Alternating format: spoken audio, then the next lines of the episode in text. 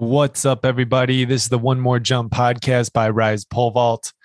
Um, what a cool podcast we got today with a legend, like a real, real for real legend uh, in women's sports. Period. Um, Stacy Dragila was on the podcast today, and I got to sit sit down and have a conversation with her. And it was really, really kind of surreal because she has done so much for the sport of women's pole vaulting. And I received a really good education through the whole conversation too, because I knew a little bit about the, um, a lot of people don't realize that, you know, women's pole vaulting hasn't been around forever. It's only been around for not too long, what, 20, 20, 25 years, something like that. Um, and she was the first female to really just kind of just break through and just break all these barriers down. And it was so cool to talk to her about that. She's an Olympic gold medalist. Uh, she pole vaulted, she held the world record um, at 15 feet, 10 inches, I believe. And she was just so much fun to talk to and so down to earth and so uh, so nice. Just seems like a really really nice person. Um, extremely knowledgeable. Had a lot of really good knowledge uh, knowledge drops in this podcast, uh, and just some funny laughs and things like that. Um, you will talk. You will hear us talk about this whole ultra marathon thing that me and my brother Josh did. Um, and uh, this was this podcast was recorded before that ultra marathon. So it might be nice and co- kind of cool to know that we ended up finishing the uh, the 100 mile ultra marathon which was uh, really really crazy. But that's for a whole separate podcast which i definitely would like to do because um, we learned a lot through it. But anyway um, yeah, hope you enjoy this podcast with the legend, the one and only Stacy Dragila.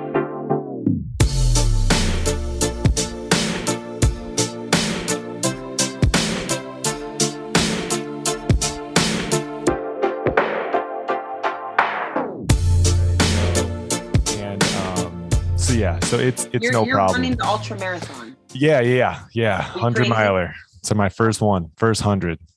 Um, a couple have you, longer ones. Have you thought about doing the Western States out in no, California? But have that is that what uh, we remember. We connected on that. Uh, That's right. You were there. Yeah, That's right. That's yeah. right. You were there. Were you um, interviewing or you were helping a buddy finish? Right. Yeah. So I did. That's like right. a 30 a 30 mile stretch i forget what stretch i went from oh man, I, I won't remember what. Like uh, um, I, I um got out at the river crossing, the Rucky okay. Chuck River crossing. Um, okay. I got out there, um, but then you know we crewed him the whole entire way, and it just so, it it really actually this is a good you know, and we're we're recording right now too. So uh, okay. I so we're this is actually kind of how I wanted to start because filling it, it in it was a uh, crazy time because we we did that we did that ultra my my old high school coach uh, i crewed him and we've been doing this for like five years and uh, maybe maybe seven years and um, polar opposite of pole vaulting training. Totally. I was um, say how did you end up doing this i don't know. Uh, this is my last this is it for me. After this one done. But you were talking about the western states and i you were like have you ever thought about doing that Absolutely not. Uh, it's miserable. It's it is. I've heard it's really hard. I did 30 mile a 30 mile section of it. It was miserable. It was it just so much rock and like unsureness of your footing and kind of it's uh to for me to be honest with you i mean obviously it's the sleep deprivation because i did the part from like 11 p.m until like 4 or 5 a.m and that's yeah. just miserable but yeah. the dust and the heat. Ugh. It was so hot. It was like 109 degrees. Yeah. Yeah. And I, we were like, oh, once the sun goes down, it's going to be fine. And then yeah. once you dive into those canyons uh, at nighttime, it still is freaking hot hot. And I was just you don't like, think about those things and yeah, the dust and everything. That it was so dusty and yeah. and like you're just blowing. I mean, you're already trying to breathe. Yeah. Right. Like... it was it was crazy. But actually that was really crazy uh because kind of how I wanted to start was how wild it was. We are crewing all day, all night, helping my friend, you know, get from uh Olympic Valley to Auburn, you know, California. Yeah. And uh and then we show up on the track and I was like I had been yeah. texting you a little bit like, "Hey, right, do you want to come on the that, podcast?" Yeah. And I look up Stacy Dragila track. I'm like what, what, the heck? So I, I had to Something text is you. meant to happen, right? So I had I had to text you and and yeah, be like, this for, is crazy. Yeah, thanks for bearing with me. It's been kind of a crazy summer and everything, and then I take August off and I throw my phone over my shoulder and I'm like, yes. I just need to unplug and be with my family. So you have to, um, yeah, of course. Yeah. So so when you guys crew, when you say you crew, I mean, are you you're allowed to be on the trail with them? But what if you're obstructing someone else that I mean, I don't even know if you guys are just so stretched out. Like if you're in somebody else's way for them to yeah. pass. And, it's I mean, uh how do there's decide that? Yeah, there's two different things that you do during an ultra marathon. Well, there's three jobs basically. There's the runner, and then you have the the crew, um, and then you have a pacer. And a lot of times the crew uh, you know a member of the crew is is also a pacer so the crew they go to different aid stations um, throughout the race and right. they they have you know extra shoes or extra socks or uh, water bandages yeah all kinds of stuff just basically you're babying the person who's running the entire time to try to make it help them you know? Jeez, yeah. And then and then the pacer's job so after forest hill um, yep. after forest hill checkpoint at the western states 100 100 uh, you can add a pacer and you can have them run with you.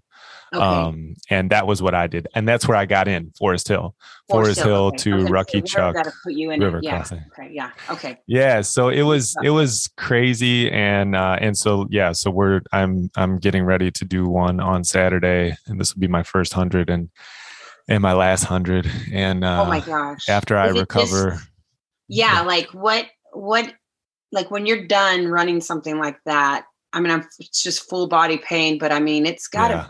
re- wreak havoc on your joints and stuff, and just yeah. Well, the thing is, is if you if you do them consistently, like over time, I think that it, it it's like what I'm doing is not fitness. It's not yeah. fitness. It is. No. It is. It's it's the opposite of fitness. It's uh, really bad for your body um, yeah. in my opinion. And if you do that consistently, if you get addicted to it, then I think it could be a really bad thing. Right. But um, you know, you do it one time, and it's kind of like you know, check and then the yeah, yeah, you check it off the list, and then then go on about your life because I'm. It's it's hard though because the training and takes a lot of time away from your family and right but it just i mean your body is is crazy and and i'm knocking on wood this whole entire time because i still haven't done this but uh it's it's just like your your body gets to a certain pain threshold and then it doesn't get like that much worse. It just, mental game of it. how long can you deal with that amount? And yeah. we're going to try to finish in 28 and a half hours. So it'll so be a long time. the the race that you're running, where's this one located? Uh, Indiana. So Indiana, it's, it's called the Indiana. Or? It's yeah. I mean, it's it's fairly. I mean, compared to Western or like any of those mm-hmm. uh, races out west where you're yeah. at, it's just you know flat as a pancake compared to what yeah, you guys do. Because we do, we do. I do a lot of stuff out in Colorado with my family, and uh, you know, climbing up stuff and going on long runs and and long packs and stuff like that and uh that's really really hard because you're you're dealing with altitude and and things like that and uh right. and this this is going to be extremely hard too but it's a different type of hard it's like hard because you really want to go to sleep yeah. um you're you're just you just don't feel good and yeah. it's just a bad situation and Ugh. once I'm done with it, I'm hanging up the old trail yeah. running shoes and uh gonna start. What's your next, what's your next adventure? I'm going to start jumping again. I think. Or start like what he's parasailing. I, I listened to some of the podcasts. yeah. I know those guys were crazy. They used to talk about it all the time. And right, I didn't, I didn't realize Derek was so addicted to it. I knew Ty was really into it, and then he got Derek into it, and so it was fun. Sounds cool. Yeah, Sounds I. Cool to be honest with you, uh, I whenever I train for long distance, which I've been which I've been doing for like seven years now, I become uh, very. It's the only term I can think of: skinny fat, um, and uh, all I am is skinny fat and I'm tired all the time Yeah. and I'm hungry all the time. And those are three things that as you age, you want to try to avoid those three things. right, right. Um, so, so what I'm trying to do is I'm just like, you know what? When's the best I've ever felt in my entire life? Whenever I was strong, fast, powerful, training to pole vault, and um, that type of training is what I want to get back into. I'm I'm done with this uh, long, long distance yeah, stuff. just yeah, grinding it out, wearing your body out. But yeah. I'm reading a book right now. It's called The Comfort Crisis. Have you? Yes, yes. Okay, so I just I just finished that book a couple months ago. Oh, did you? I was going to say Yeah. it sounds something kind of like you know what you're doing. Just get this extreme thing, put yourself out there for a while, get out of Mhm. your real great comfort zone of seven degree weather and Yes, food readily available, and no one's ready to just get out there and grind through something physically and mentally. And Mhm. um, my husband get- read it, and bunch of his fire guys read it, and it's it's it's yeah, it makes you think for sure. yeah. And, Did you um, get to the part about the Misogi? My run 300s. yeah, right. and you're not eating today or tomorrow. Right. Did you get to the part about the Misogi, uh, where he was talking about that? I'm right there. Yeah. I'm kind of in the middle of the book right now. So, yeah. So he, um, so basically, it's where you exactly like you were saying, where you pick something, but it doesn't count as a Misogi unless it is something that you have only a 50% chance of Chance of- completing. completing, right? and that's where i'm at with this 100 is there's i and i'm putting it out there i guess to, to the to the masses i think there's a 50% chance of me completing this and i'm really going to give it my best effort and if i do if i do you know finish it then i have done something that i legitimately did not know if i could do it you know yeah, I mean, like there's, so, there's so many variables, right? I mean, Right. you just don't know. And then it's, you know, you're relying on your body and your mental state. And there, there's so many components of it.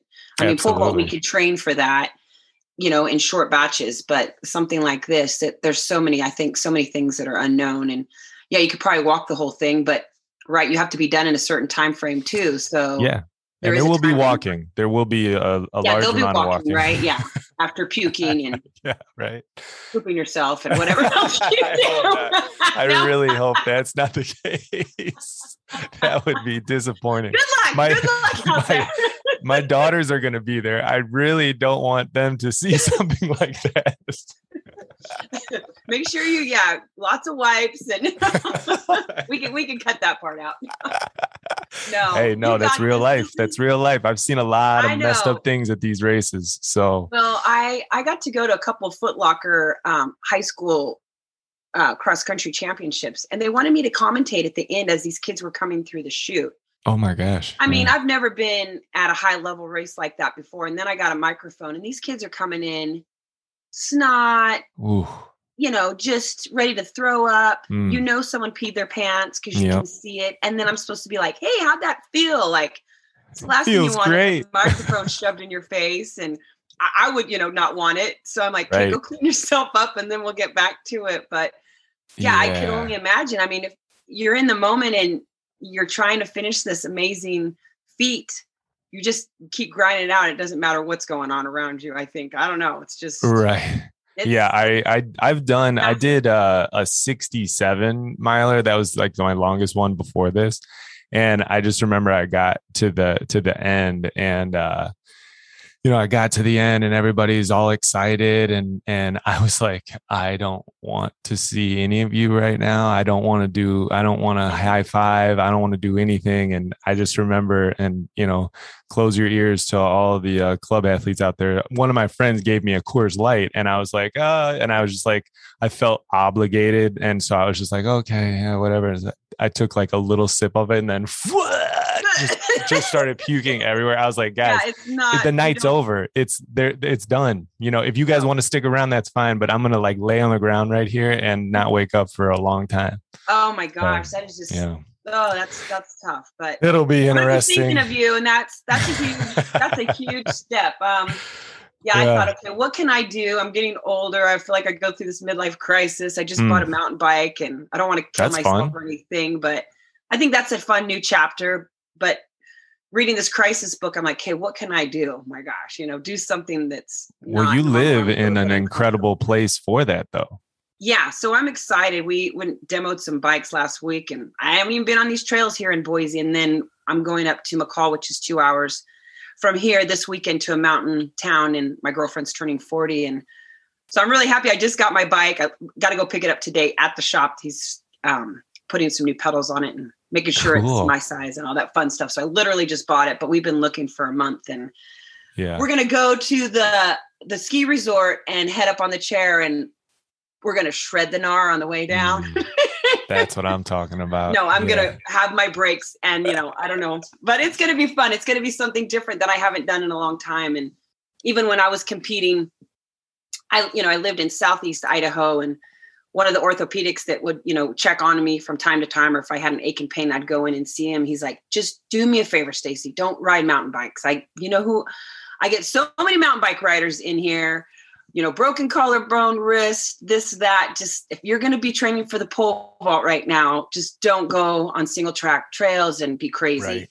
So I had a mountain bike at the time, but I, I never really did anything crazy. And I think hopefully this will be my new crazy. I can't run a ton anymore because my knee, I tore my ACL meniscus uh, about six oh, years ago, geez. and it's just, it's like this. It's like something. Well, but don't you don't you hike and stuff? Because I follow you on Instagram. Don't you uh, go and and do a little backpacking and hiking? And yeah. so we would like to get into overnight backpacking, but, but with the girls being a little bit young and um, we haven't done that yet, but we've gone out on 10 milers. You know, my husband's 265 pounds discus throw. I'm like, you want to do this? But it's fun. He he enjoys doing that, and um, so we just go out. There's the Sawtooth Mountain Range here is beautiful, and you know we we did a lot this this summer. So we just went up there for 10 days without the girls actually and went in a little bit further than we would typically do with the girls and right. then i said okay this year we really need to start um, buying some of that overnight stuff and get in there there's a couple cool mountain lakes that you know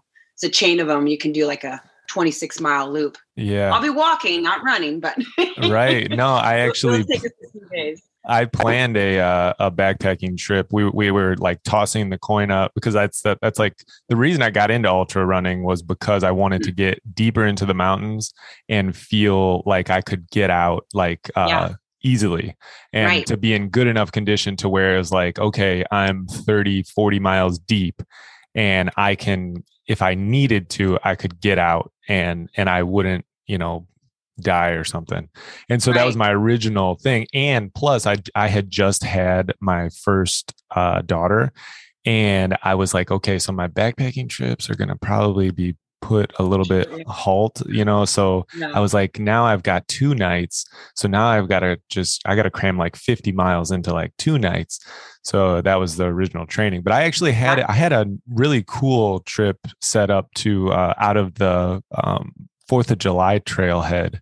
Um, you go, it's like uh, through Sun Valley Oh yeah, we've like, been on it. Yeah. So we did that okay. last summer. I was like, "Are you talking about Idaho?" Yeah, yeah, yeah. yeah. Well, people think there. I'm crazy whenever I say I want to really, really want to go to Idaho, and they're like, "Why would you want to go to Idaho?"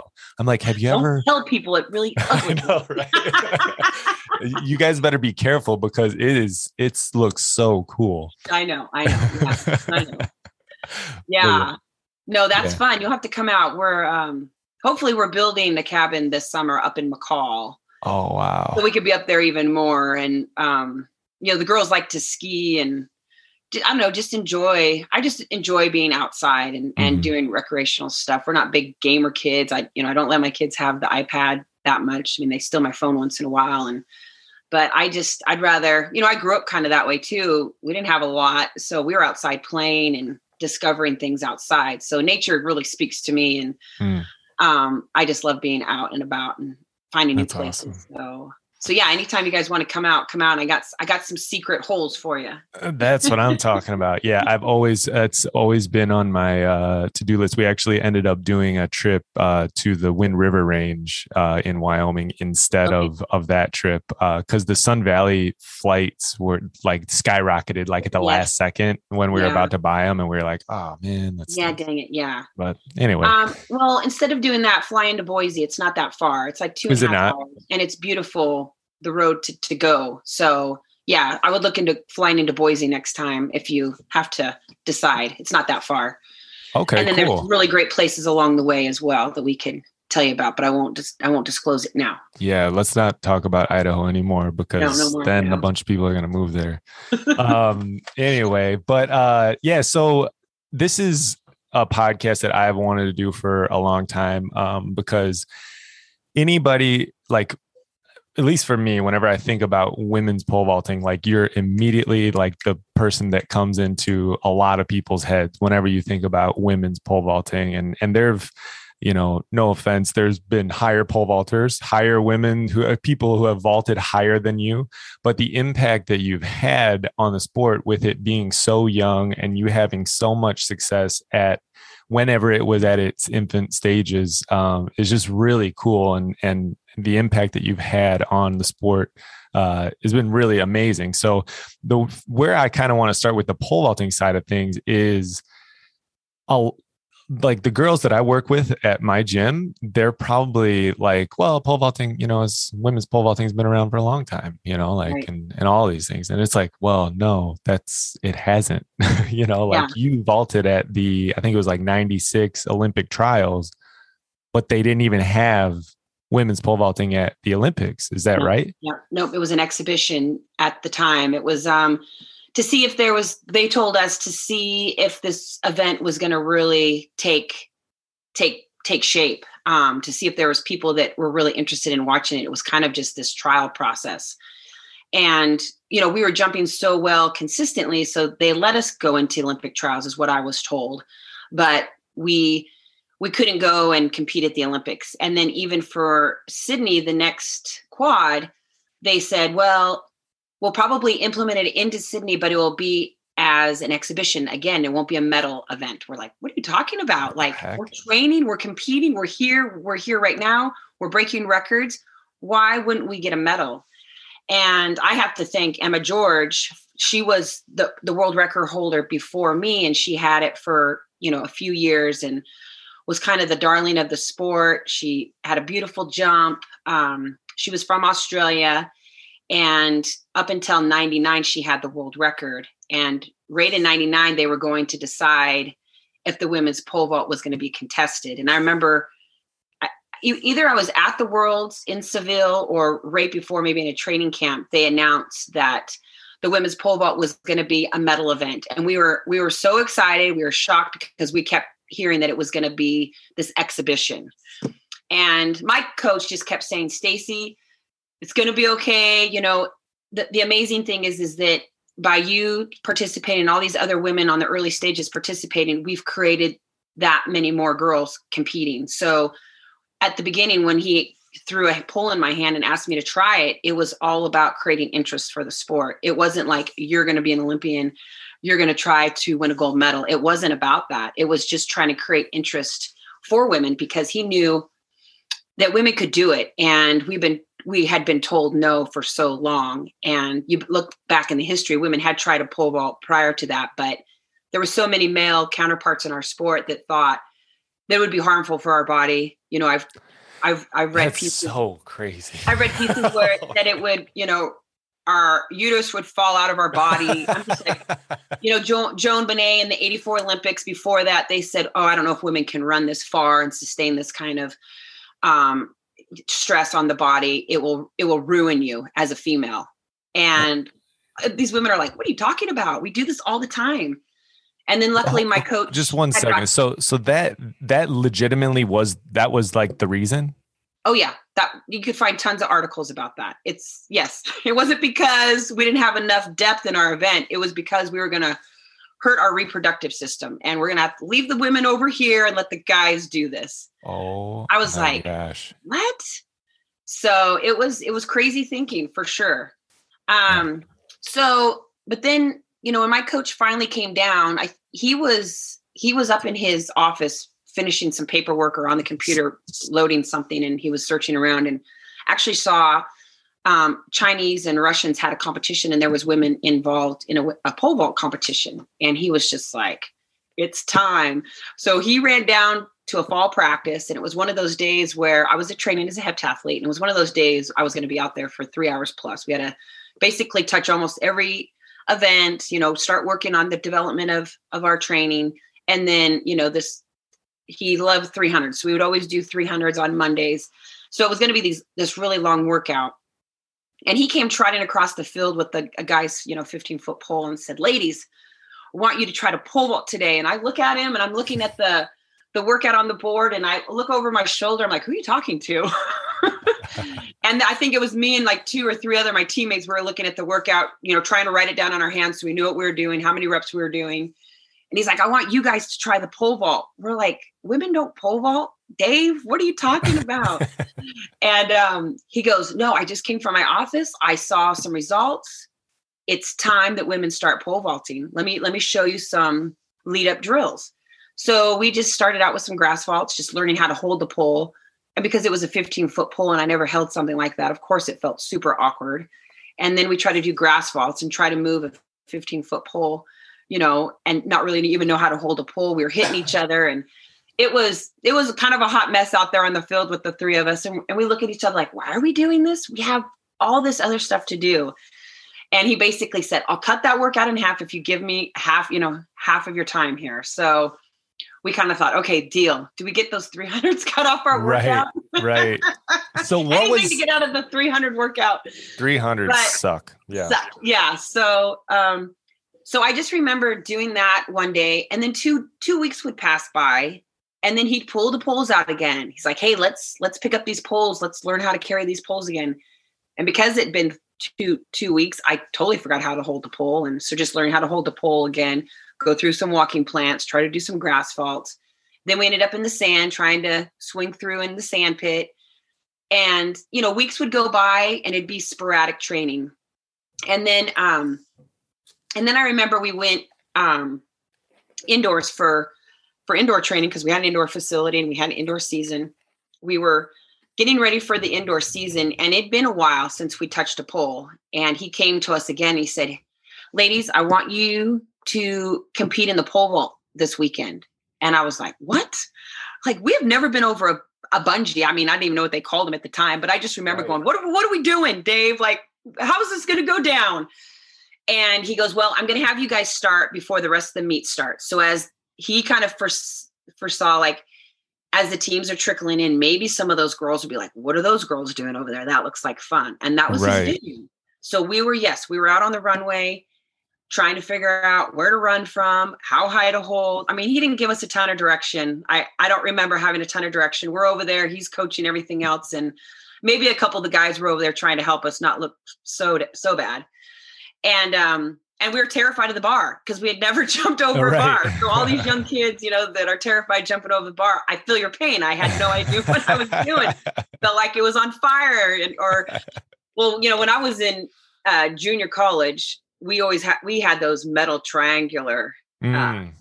like and aluminum luckily we ones or didn't have those but still it's like you land on that and you never forget that Oh feeling yeah. and you don't want to land on it Hey, and just to be just for everybody, just to be clear, I don't know if you had mentioned this was this is not high school. This is college. Yeah, right? I was yeah, I was 23.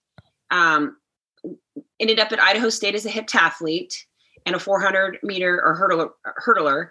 And then one day my coach came out and asked his heptathletes to try the pole vault because pole vault did not exist. This was 92 for me. It did, did not exist in the United States. Um, so so we're in the middle of this competition. Teams were trickling in BYU, Utah, Weber State, kind of all that. Um, our conference kind of a lot of our conference would come to these meets. Bozeman was there. Sometimes University of Montana would come down.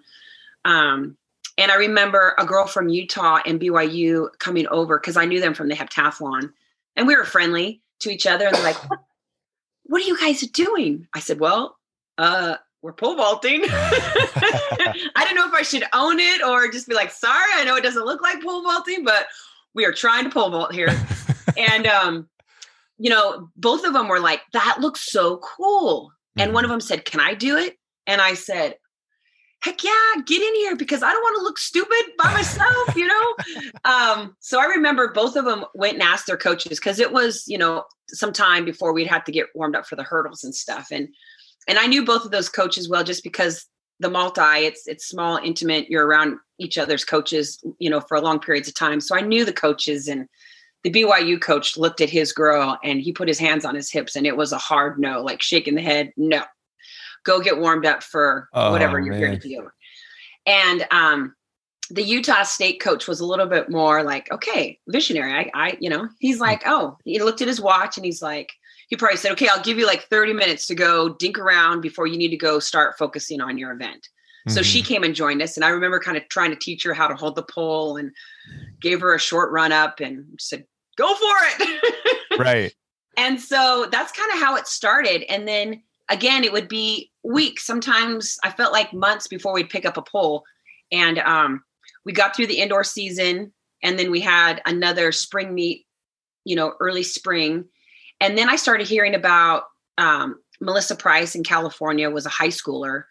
Um, you know starting to jump and little pockets around the country um, had started to jump. Well maybe i'm getting ahead of myself. This is probably a couple years later type thing. But mm. that that first year was definitely not sure what i was doing why was i doing it? You know i was there to do xyz on scholarship. But something inside me told me i'm really bad at this and i'm not very good at walking away of something when i'm really bad at it i want to try to challenge myself to to get better at it. And my coach was really great at coaching and just having patience. And so I remember I stuck with it. Kind of all of my heptathletes friends friends kind of were in it, then out of it, and then he would recruit the next you know flow of heptathletes, and so it went on like that for a couple years. And then then I started hearing about Melissa Price. She was a California high schooler that had jumped really well, really fast. She had a gymnastics background. Um, and then obviously Kelly Suttle with Earl Bell. Mm-hmm. Um, Kim Becker was out there as well. And so it just it small little pockets around the country, not a ton. And then not till 95, it was a a USA championship event in Sacramento, kind of my hometown area, 30, 30 miles from my hometown. I was at Hughes Stadium for the outdoor nationals and Melissa Price was kind of she had the best mark at the time. I was jumping like 10 6. I think she was like 11 6 at the time. That was pretty great. And I remember warming up in the warm up field and I I just graduated from college and I didn't have a sponsor. So I'm there with my worn out shoes, my who knows, Adidas warm up pants on, you know, miss probably my Idaho State sweatshirt. I mean, I didn't look like a professional at all. And yeah. you know, did I know that I was supposed to? No. But I'm there and I'm watching all these people that I literally watched in the Olympics, like Jackie Joyner Kersee warm up, Michael Johnson ran past me, like all these great athletes running past me. And I'm just standing there in awe, you know, going, oh my gosh, what, where am I and what am I doing? Right. And then I remember um, getting called to the call room and the lady said, there's 40 women pole vaulters today. I'm going to go through your name and we're going to walk out to the field. And I thought, 40 women pole vaulters? Where That's did we lot. all come from? Right. This is amazing.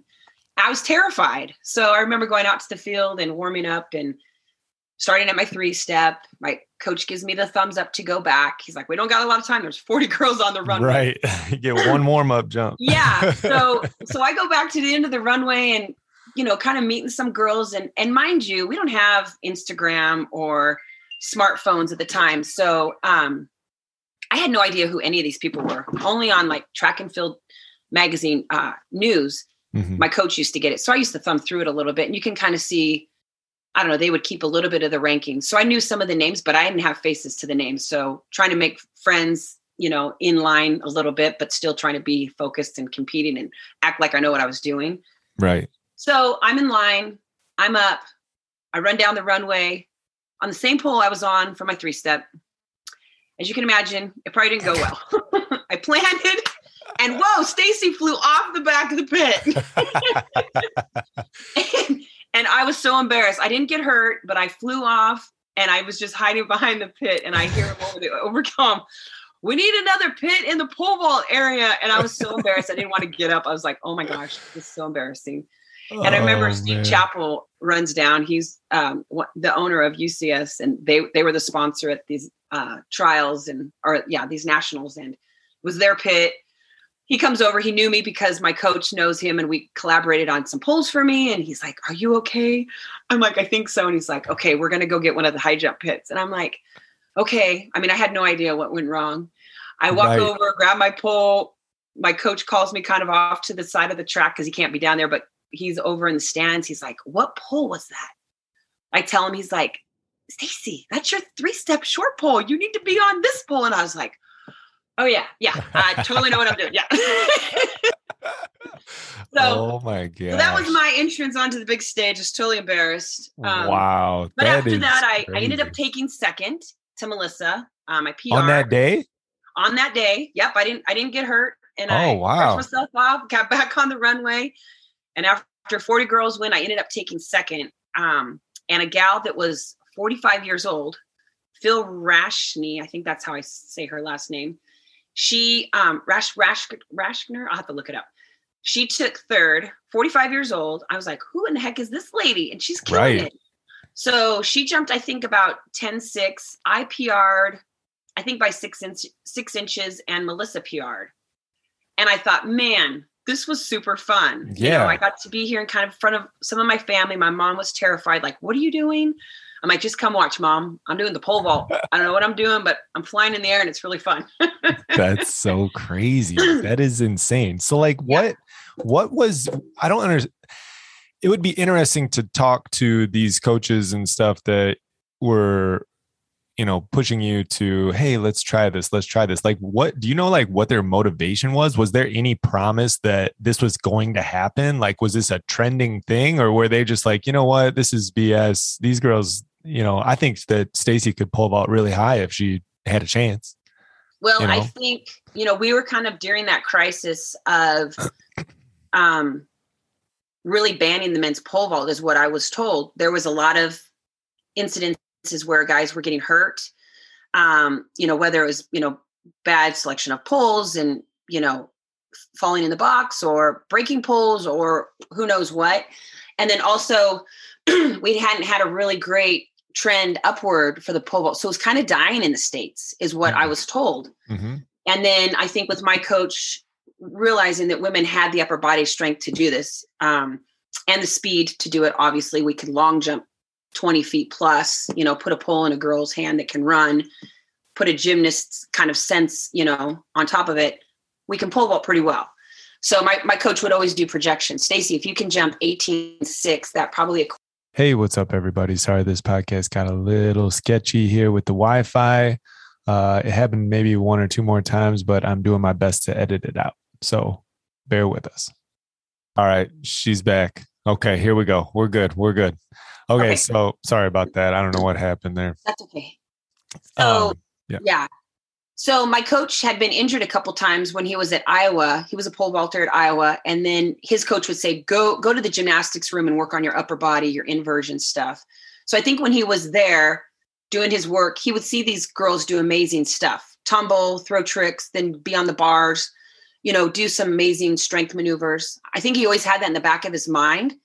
So then um and i you know he came from the 70s era so i'm sure even during his time he told me that there were women that tried to pole vault but for so long we were told that it was a men's event because it would hurt xyz in our reproductive system but i think he just said enough's enough's enough you know right. and we're losing the pole vaults we're we're there's a lot of schools that are talking about getting rid of the pole vault because it's so expensive just for one you know gender. If we brought in the women we could fight for equality and have men and women have scholarships for men and women.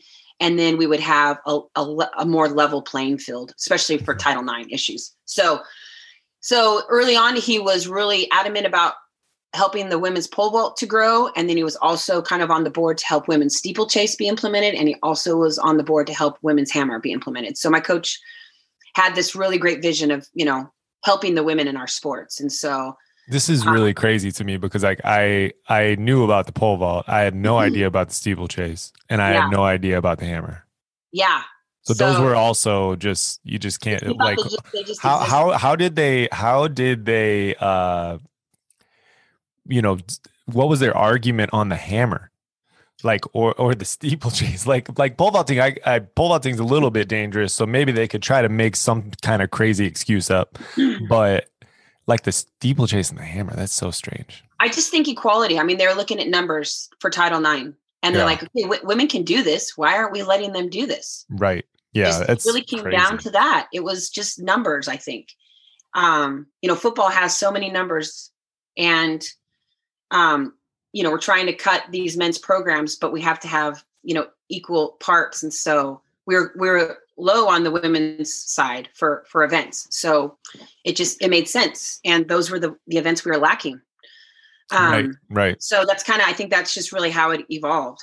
Was yeah, and that. my my dad whenever i was younger whenever i so i graduated high school in 2006 but right whenever i first started so gosh i'm terrible at math like 2002 um so like that's like right after you had won your gold medal and and all of these things and they were going to cancel a lot of a lot of kids that we work with don't realize that pole vaulting was on the chopping block yeah. and especially in illinois in illinois it was for sure on the chopping block uh, and it was on the chopping block in iowa and it got chopped Yep. So there is no high school pole vaulting no. in Iowa, and maybe right. people from Illinois or or Idaho might not realize, like, holy cow, there's states you can't you can't pole vault in high school. That's yep. crazy. And my dad uh, was really concerned about it um, my freshman year of high school because I was working so hard to try to be my best, and and I loved it. And uh, he would always tell me, he'd be like, you know, if it wasn't for women's pole vaulting, this whole thing would be done. And and I never understood really kind of what he meant by that. Um, but now you're really putting this into perspective. Like, wow, that's pretty awesome. You know? Yeah. So I didn't, you know, I didn't know I was fighting a couple different battles. You know, I right. was just trying to do my best doing something new. But my coach obviously knew the history of the vault, came from Iowa, came from actually um, outside of Chicago where he grew up, and then went to Iowa to school. So he was he was there. You know, Jan Johnson is from Chicago. Mm-hmm. He always goes back and you know does clinics there to kind of help revitalize and stuff. But it's um, even in Texas, Texas was trying to push it out um, and not allowing the women's pole vault to even start there. And I, I remember writing a letter to their state board. Um, you know, through my coach, my coach goes, it would be really great if you wrote this and you signed this because you're that you're that girl that's coming up and you have an impact on this movement. And I, I didn't want to be the political person, you right. know, but but also I was like, I'm having so much fun. I can't even believe that a state would not allow this. If you have the right coaching, if you have the right equipment, it could be done very safely. Mm-hmm. But I mm-hmm. think there was so many problems early in that early 2000 as well. A couple kids died, you know, and um, they were getting you know tons of concussions and things, and so there was a little bit of a lot of bit of research put into it and saying, okay, how how safe is the pole vault?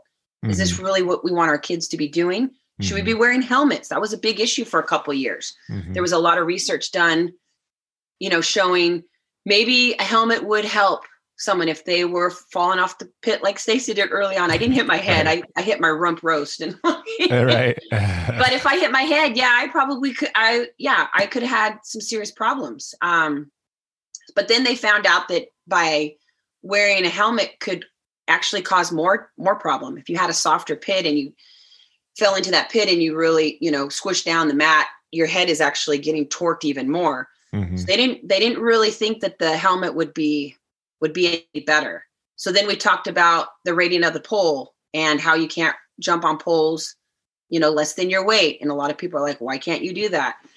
And obviously in meets and things, you can't do that. I mean, I train my kids on smaller poles all the time to understand. You, you, I'm glad you actually said that. And you know, yeah, probably, yeah, but I do. And, but I, I, there's a progression that I go through.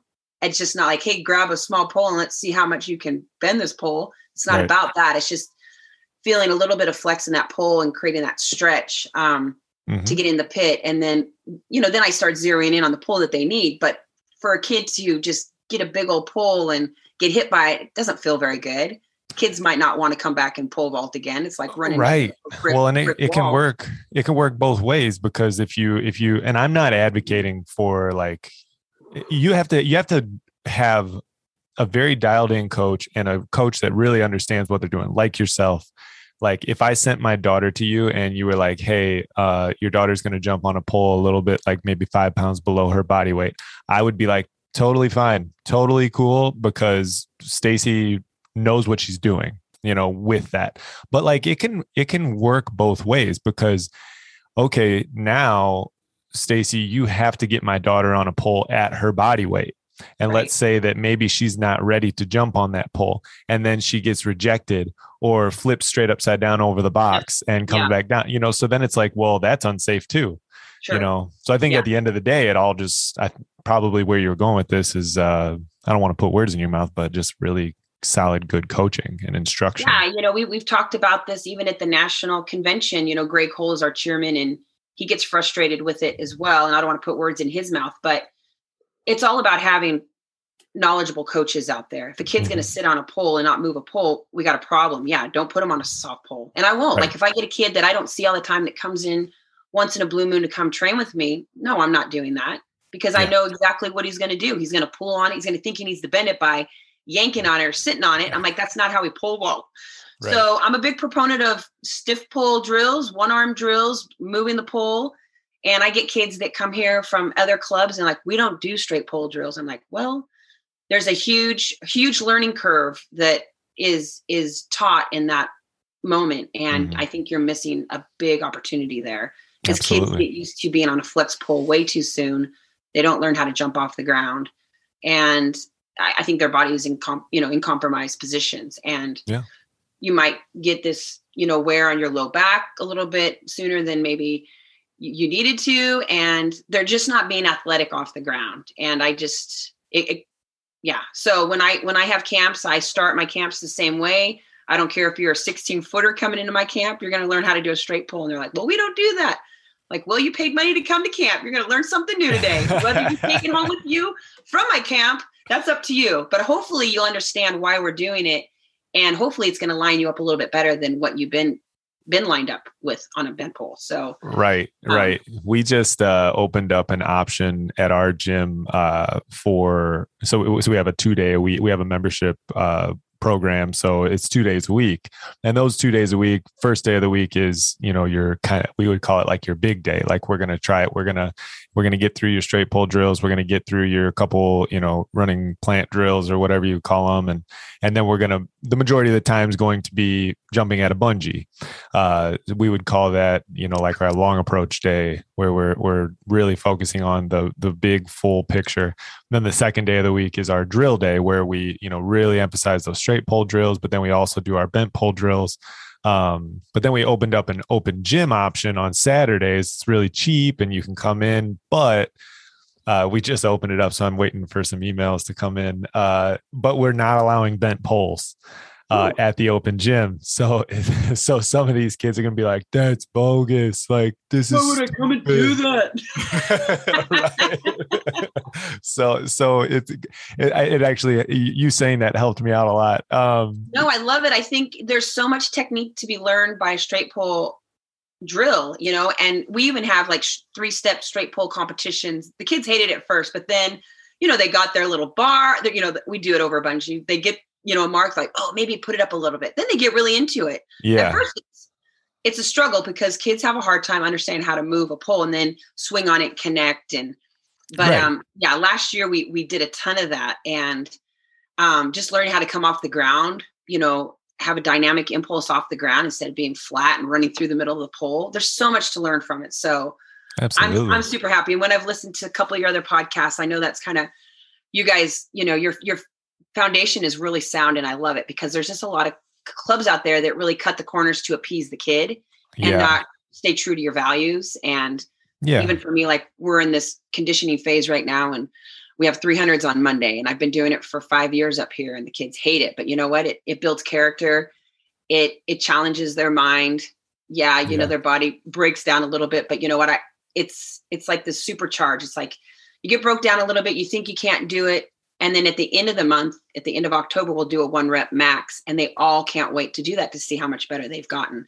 That's cool. So I love doing it. It it builds, you know, some camaraderie within the, the group as well, pushing pushing pushing each other, and then just within yourself, just kind of challenge yourself outside of that box that we're so used to putting ourselves in.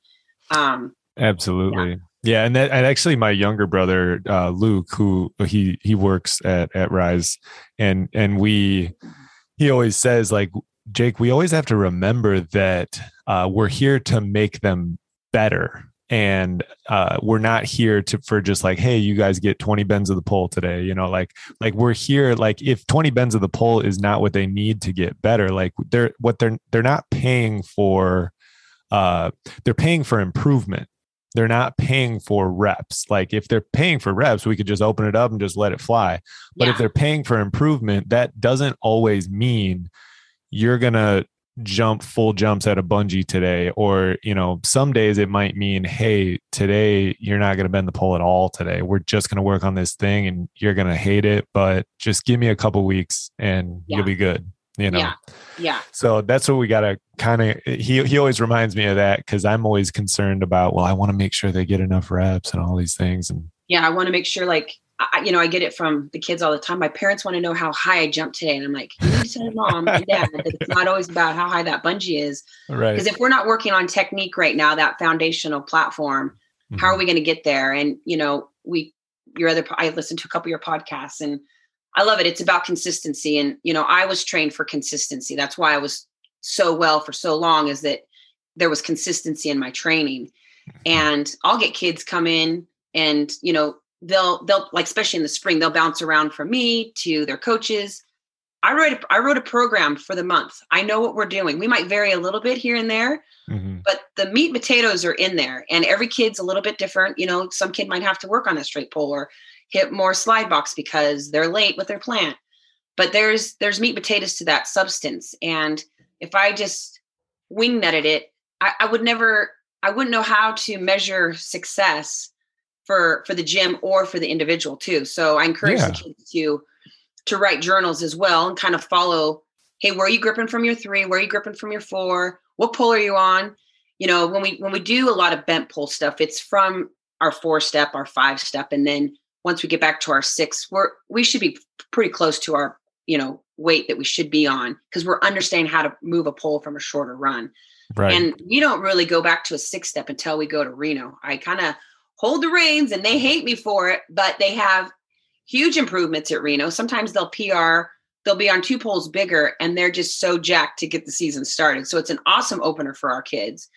And I didn't really, I kind of didn't have the bent pole in my training for a while. And then I had a group go back to Boston. I take a group of high level kids that come to my camp and we kind of handpick kids that really want to go to an Ivy League or you know um, a school back east to get them to go to an early meet. Sorry, I'm kind of off off. no no no this now. is great i'm interested in this Um, actually this is kind of Um, cool we go back to B, BU. There's an open meet back there, and they've always allowed me to bring some kids back there. And so we handpick kids from my different camps.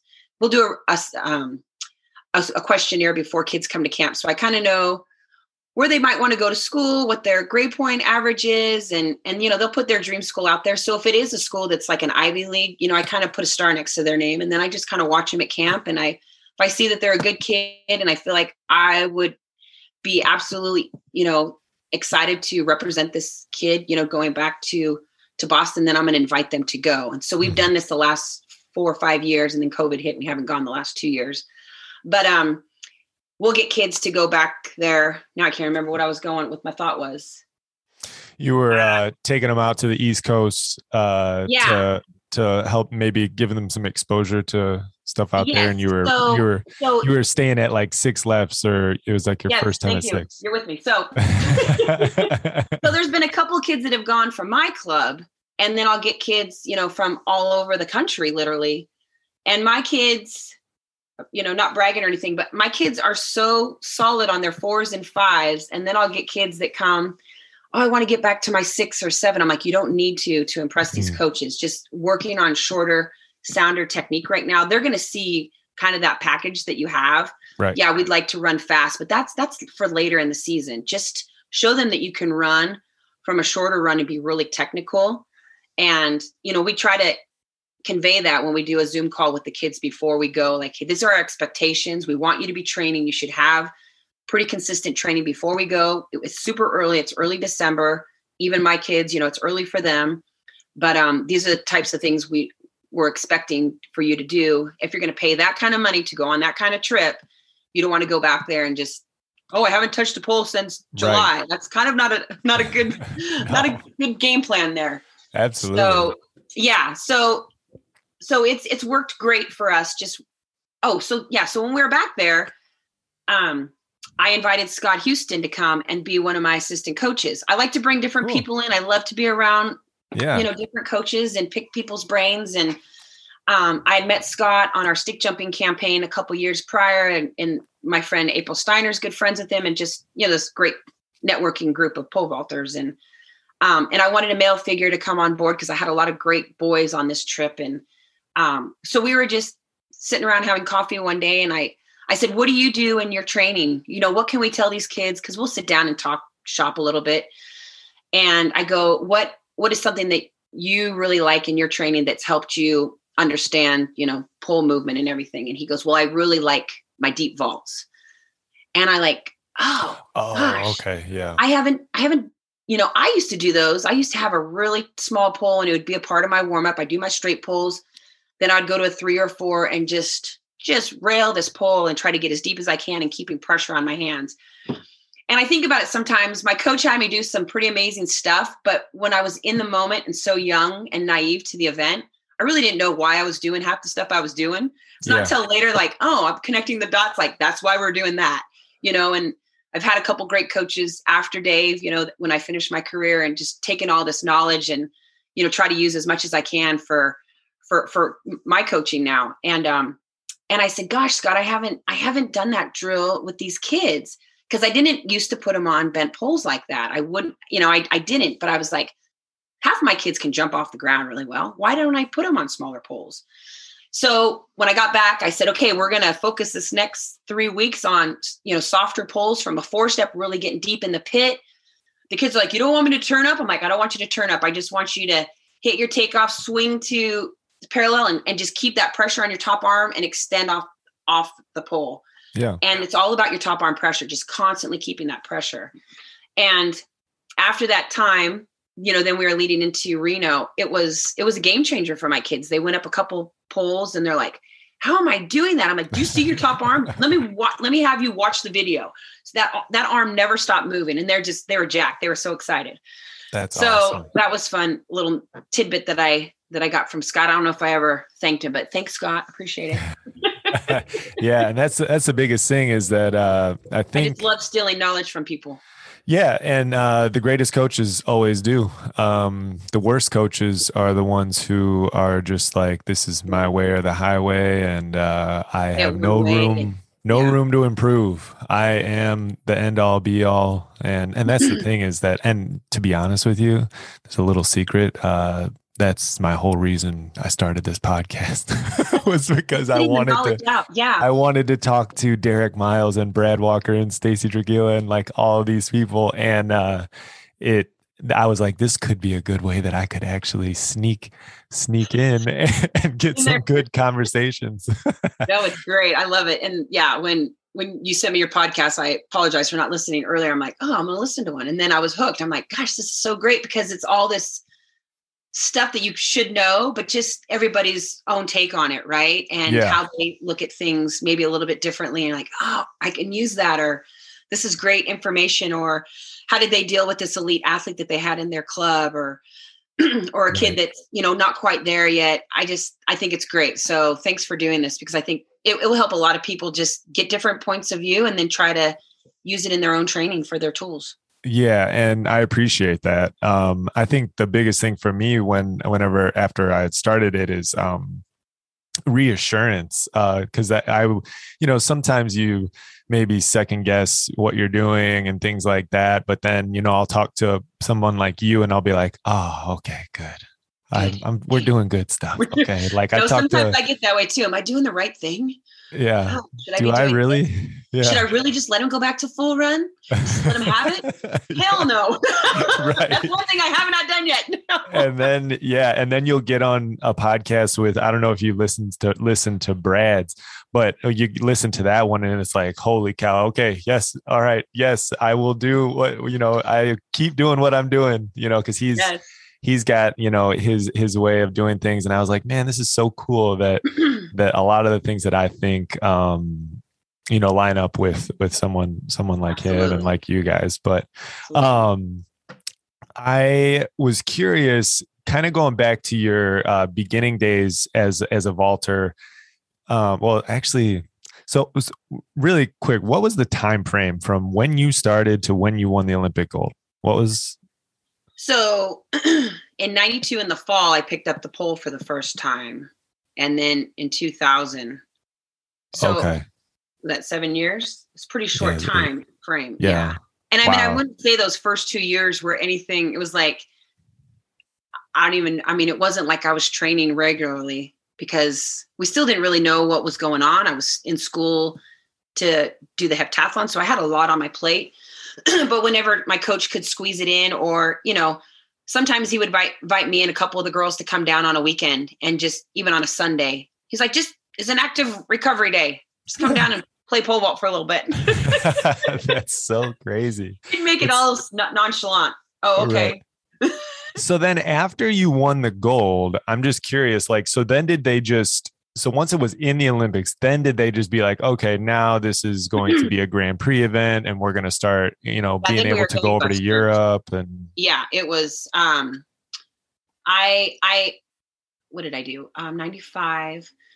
So after I graduated and I competed in that first U.S. Nationals, and I took second to Melissa, I went home, start doing my hostess job, getting ready for grad school. I got an I got a, a letter in the mail. It was from USA Track and Field. And I thought, oh my gosh, what did I do wrong? Did I embarrass them because I flew off the pit? Right. But I opened up the the letter and I had no idea. I was so naive. And luckily my coach had an Olympian in the high jump in 92. So he was a little bit of aware of the elite circuit and competing on the international scene because she went over a little bit um, to compete. So he had a little knowledge of what went on in Europe, you know, the opportunities over there. Um, I got a letter and it said, Congratulations, you, by placing second at the US Nationals, you um, are on the team for US versus Great Britain. And and at first I was I just read that and I was like, Great Britain, I can't afford an international flight. I don't even have a passport. And right. how am I supposed to do this? But I remember keep reading and it said, please get your passport. We'll pay, we'll pay you back, to, you know, to get that. Um, get your flight from wherever you're flying from. We're going to stop in, in New York, collaborate as a team, get together as a team, and then fly over as a US team from there. And then you'll have a per diem once you get over there. So wow. I heard like no expenses. I was like, what? I'm going to go to Europe for free. So I remember after my shift, I rode my bike up to my coach and I said, Read this letter. I got invited to go to Europe. And he's like, Oh, I've heard about this meet. It's a fun one. And he goes, Well, we better start training. Cause at the end of that, I I was like, okay, it was July. I'm take the rest of the summer off, work, get ready for grad school. He's like, Well, I'll see you practice in a little bit. So I started training again to get ready for this team. And that was super fun to have that exposure. And I think that really kind of solidified okay, yeah, I want to train for this event. This is pretty cool. Right. Got some inter- international exposure.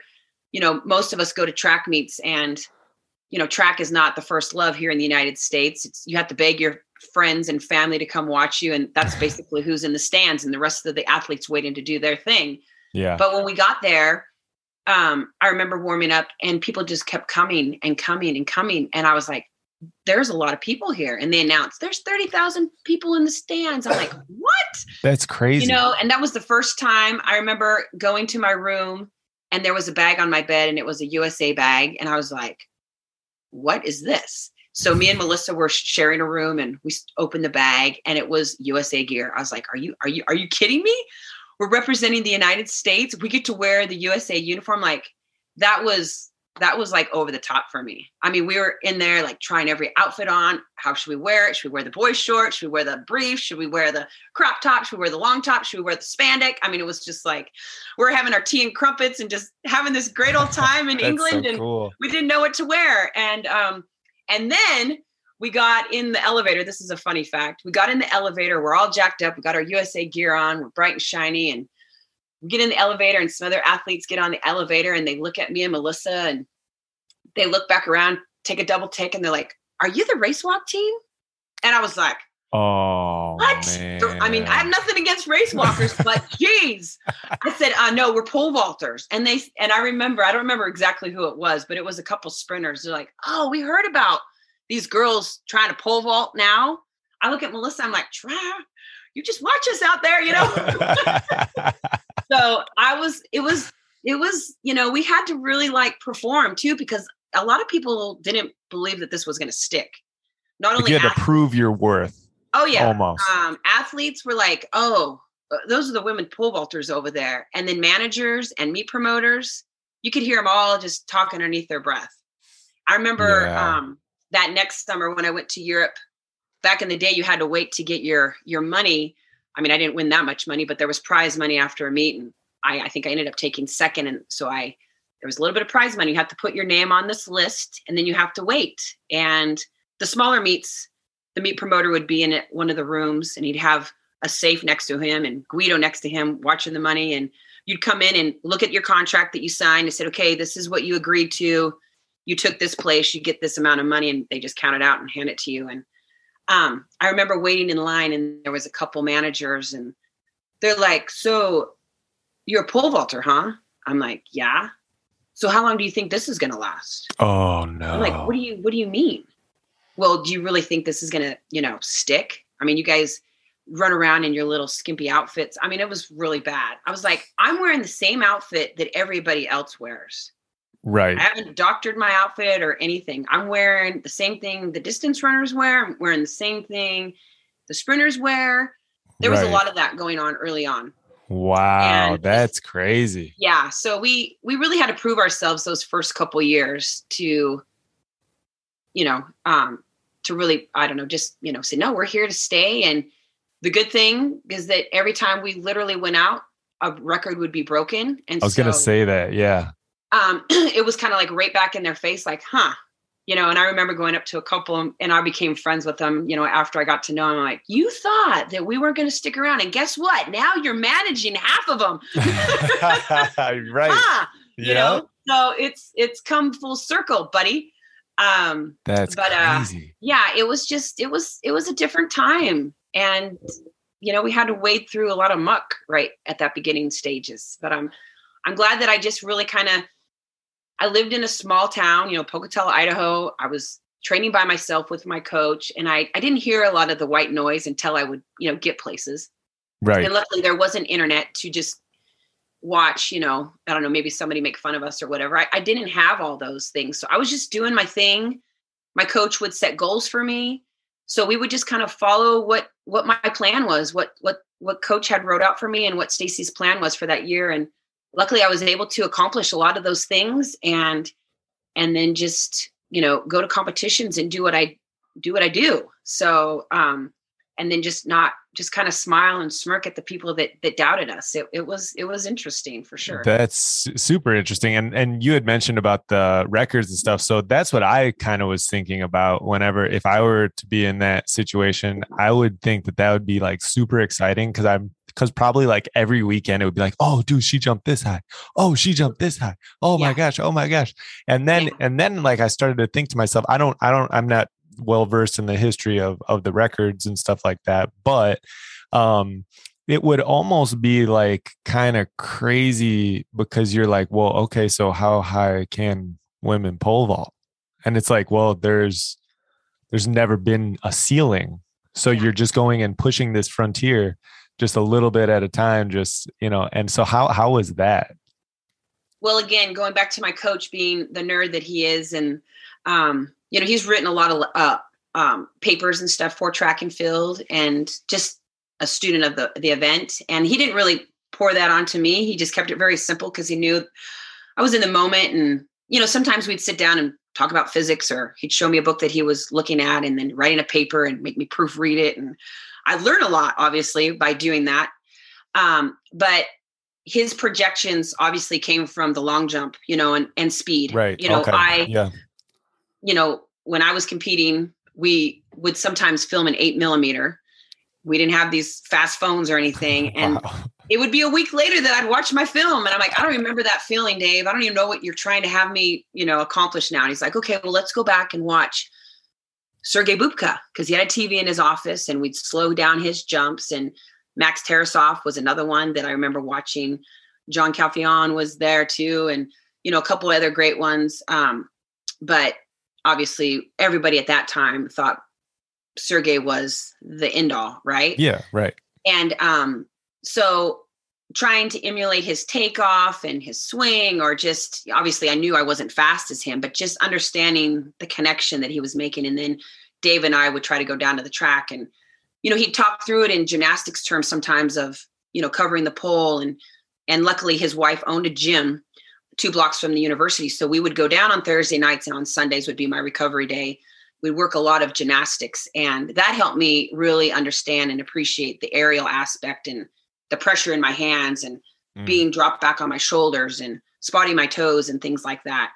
So, um, so that was huge for for my my growth absolutely because i didn't have any women to watch you know um, right and then my own video was you know dave was so busy we didn't have time to go back to the office right then and there and go watch eight millimeter and try to find it. It was horrible. Yeah seriously. It was pretty much worthless absolutely. So i just remember you know at the end as i got better and the reno summit evolved into more of a, of a clinic for the elites peter mcginnis came on board and he was a, our biomechanist and he would obviously go to our all our nationals and film our speed.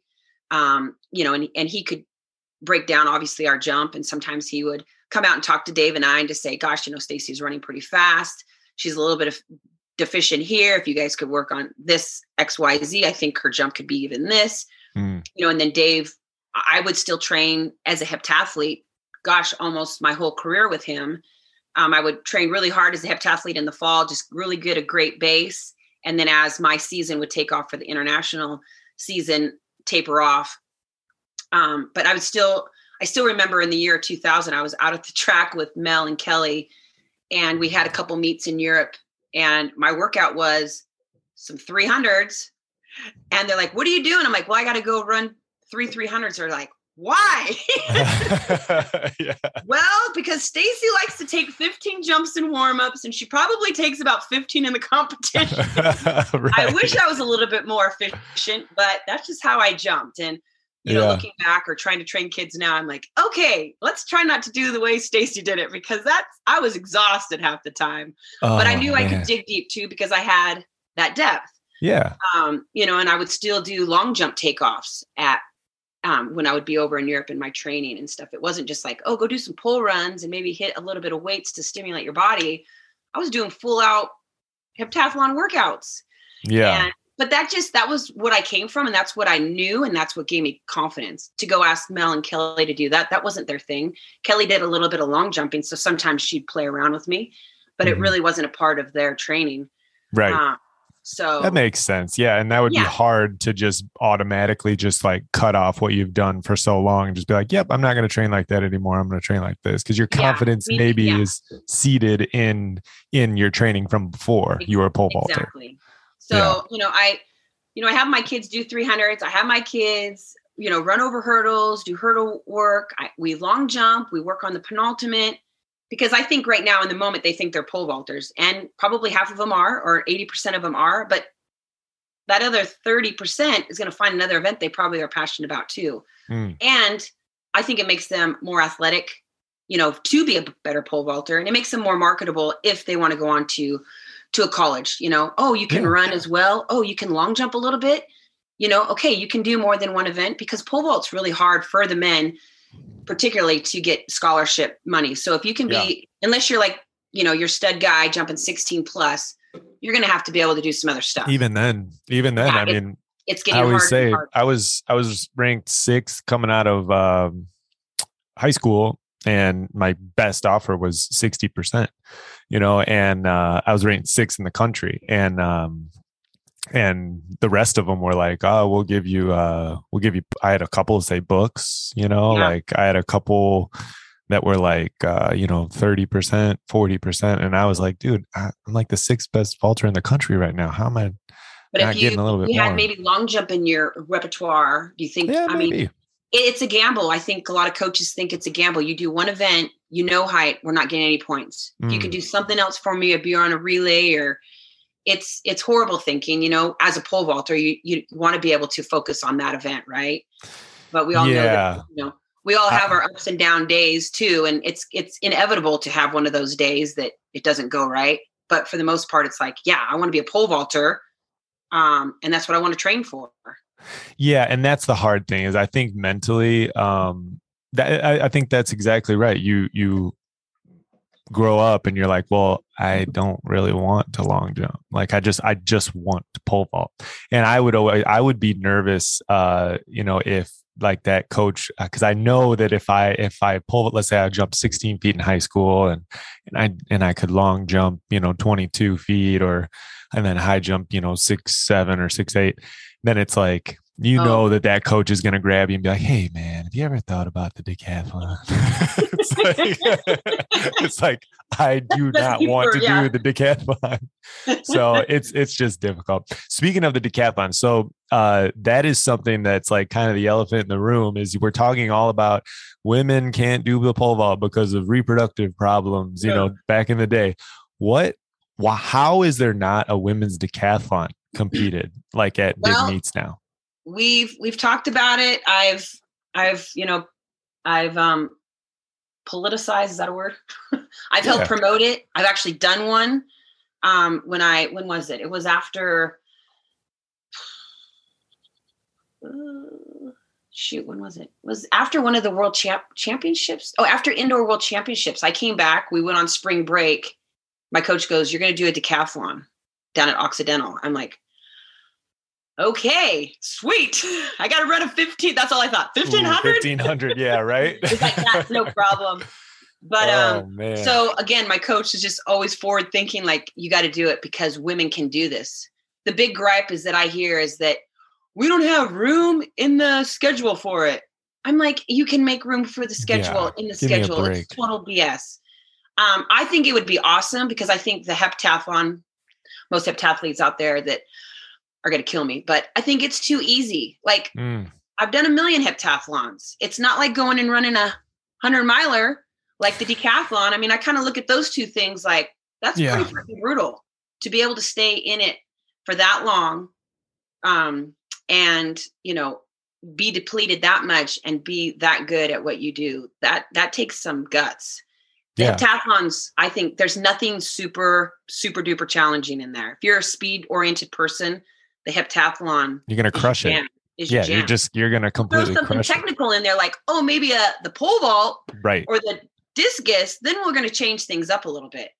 Yeah, so, and that's the thing is that it's like there's there's a lot of girls that probably you could point to at your uh, gym, and I could point to at my gym that is like wow, you would crush a decathlon, you know, but yes. yeah. it's like, how, how, on earth is there, uh, in the di- times that we live in right now, how on earth is there not a women's decathlon? It just really, they're, they're dabbling in a little bit. I wanted, I wanted to go to it. It was actually um, when nationals were in Sacramento not too long ago. When was that? Um, oh gosh, was that 2014 or 15?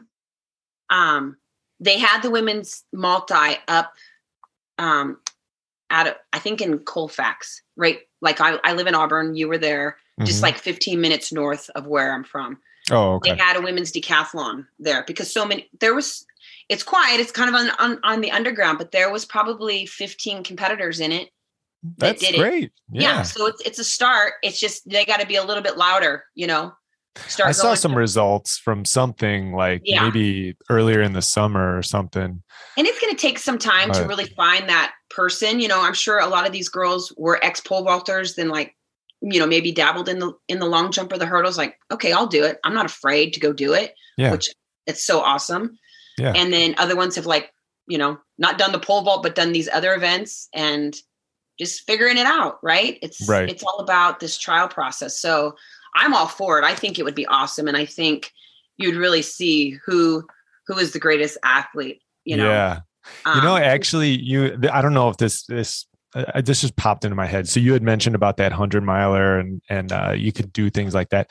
So there's like a lot of research that says that uh, women have a much uh, like larger capacity to be able to excel at ultra distance events, and like there's uh there's like w- the discrepancy between the men and women like women win these 100 milers all the time wow. like and they beat all the men like i am going to get dusted by out of shape women this entire weekend like it's it's like it's crazy and uh and there's i forget where the research was but but it's just it's just ridiculous. It's like, oh well. childbirth. I mean, if, I mean, yeah, come on, Right? man. Right? Yeah, I mean- come on. you push eight eight pounds out, you can do it. When you carry it for like, nine months, in the other room. right, right. That's a that's a that's a crazy crazy itself. thing. Uh, yeah, no, but yeah. crazy to think it's that. wild. And I have I have two daughters, and I think you have Two. Yep, I have two, Two- girls. two daughters. So like in the back of my head, I'm like, come on, give me a freaking break. You know, like if my daughters want to do the decathlon, they need to have the opportunity to be able to do that. It will, it will Um, be here. It will be here. I I believe. I it think will- so, too. will- I think it will come. Yeah, I it's, think it's so. taken a while, but I think it's going to come. I It's think really right after this go to the world podcast is released. holder in the heptathlon right now and go, sorry, sweets, we're gonna change your event up. Here's a pole. And Right, right. Learn this, right? They don't want to give up their title or learn Yep. all these other events. They're gonna either succumb to it or like retire. I don't I don't think they would keep the heptathlon and the decathlon. That's a good point, and I didn't So think don't about know. that. I Yeah. didn't think about the fact that is actually a really good point because now I've connected the dots. Because in my head, I was like, well, just add the decathlon. So that makes sense because you wouldn't want to have the heptathlon and the decathlon. So you would have to axe the heptathlon you have to axe it. Yeah. and you would have to. So you, it would be like, hey, in four years, we're axing the heptathlon. So you guys better learn how to pole vault and you better learn how to throw the disc and like you better learn all these Yeah. things. So yeah. you would have to give them a very like Fair. long heads up. I think so. you know. Yeah, to make it fair for them. Right, right, which is pretty crazy. So speaking of uh, your daughters, um, how do they have any interest in doing anything with track and field or pole vaulting? I'm sure they're around it all the time. They're around it all the time. How old are your girls? Uh, four and six. Four and six. Okay. So mine are nine and 11. Mm. And yeah, we, I own a gym and they come down with me quite frequently and they, they love my high school kids. They pole vault when they want to. They don't like listening to me because I'm mom. So I Right. let everybody else coach them. And um, so at this moment, they're they're protesting. They don't want to be down there. Is that right? they don't want anything to do with okay. it. okay, they don't think right. You have something civil. I don't know. I don't know if you have like um what do you have in your backyard and you don't use it. You think you're going to use it all the time and you just don't use it. Right. So I think I hope it's at that stage. I mean, I'm I'm pretty impressed like they can carry the pole, they, you know, they haven't been taught that much, but just by watching all my all my kids, they're they're in a good space. As long as they're playing, having fun, I'm not pushing it right now. I'm not looking for records at their age group. At first, I was like, oh gosh, what's the age group record at eight? Alex could have had it, but she didn't really train for it. So guess what? You don't get it, sister. I'm not going to just give it to you. You got to like actually train, and you probably could get it. Right. Now we're working on the, you know, the 11 foot. I don't even know what the uh, 11 year old record is at her age, but you know, she runs over hurdles. I have a kids class that I run down at my gym. I call it Intro to Athletics. So I have oh, cool. I have, you know, the, the the Power Max hurdles that you can make different heights, and I have the little wickets. So I just I just expose kids to a lot of different movement patterns. We do stick jumping too. We haven't even talked about my stick jumping um, um, nonprofit, but I go into schools with little bamboo poles that are eight feet long, and I introduce stick jumping to kids. Basically, we're just moving through a plane, teaching the kids how to keep the pole moving. I'll put out hula hoops. They'll have to go find all the hula hoops out in the field. They learn how to carry a pole, plant the pole. We don't swing upside down unless a school has, you know, pits or something or landing apparatuses. But for the most part, we don't get to that point because I want the teacher to be able to take the program over and feel very, very comfortable running it. Yeah. And just by running with the stick, you're creating hand-eye coordination, strength, you know, upper body strength, cardio, and they're just, I mean, there's a million little things that we do with the kids Right. and been able to do that for five years. And then obviously with COVID, we haven't gone out the last two years. But um, Steve Thomas, my my co-founder, he took a RV around the country and went into so many schools. And I think we've been able to put 40,000 sticks into kids' hands over the last five years. We were at the local championships um, when they were in Portland and went into schools prior to get kids fired up to even go. They had no idea the world championships were there.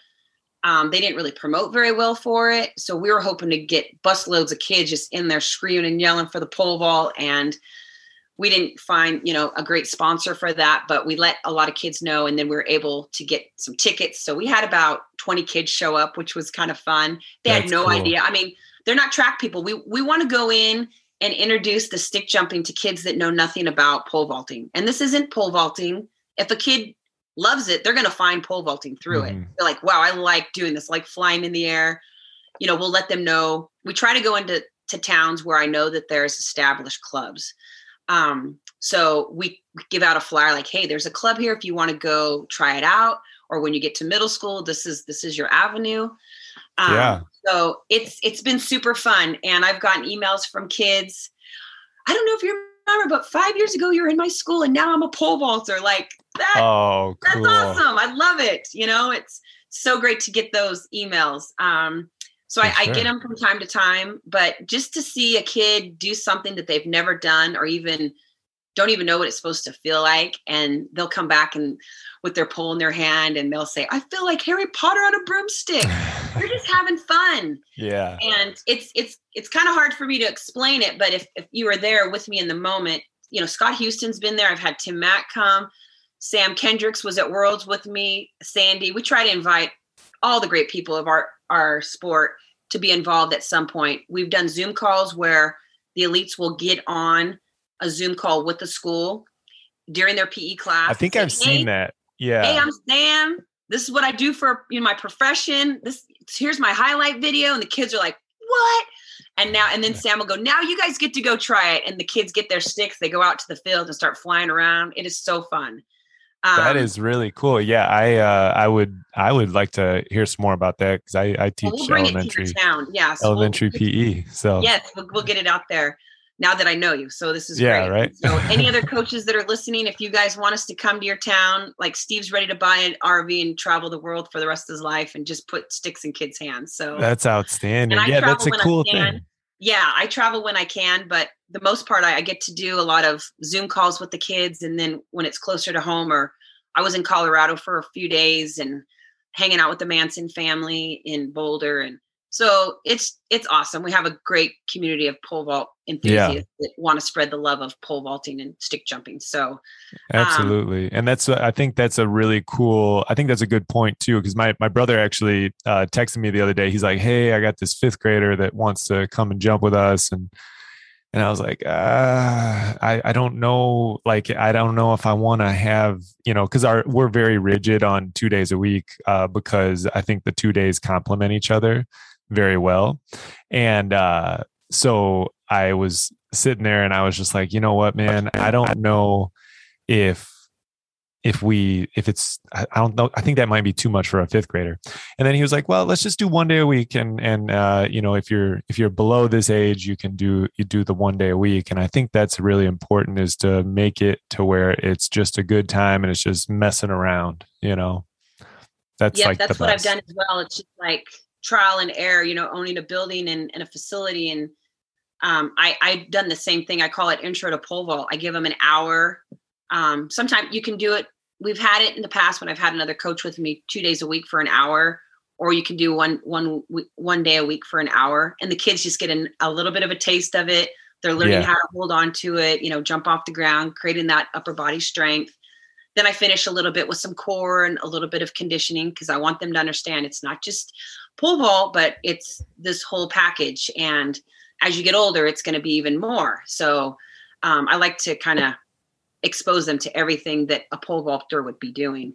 Um, Absolutely. so we've had a lot of success with that. And then in my kids class, my intro to kids class, I, I mean, these kids are like, they're, yeah, they're five years old. I mean, I had young, young kids who just get little tiny sticks and they don't care. They just want to run down the runway, stick it in the box. And, right. you know, I'm sure your daughters have done it too. It's, it's All like, time. that's not really pole vaulting, but you know what? I think we think of it at, you know, at this level, but if we bring it down to their level, they're having so much fun because it's something totally different than they've ever done. And whether they stick with it or not, it's, I just think it's great, you know, great muscle memory and, and teaching Right. them something totally different.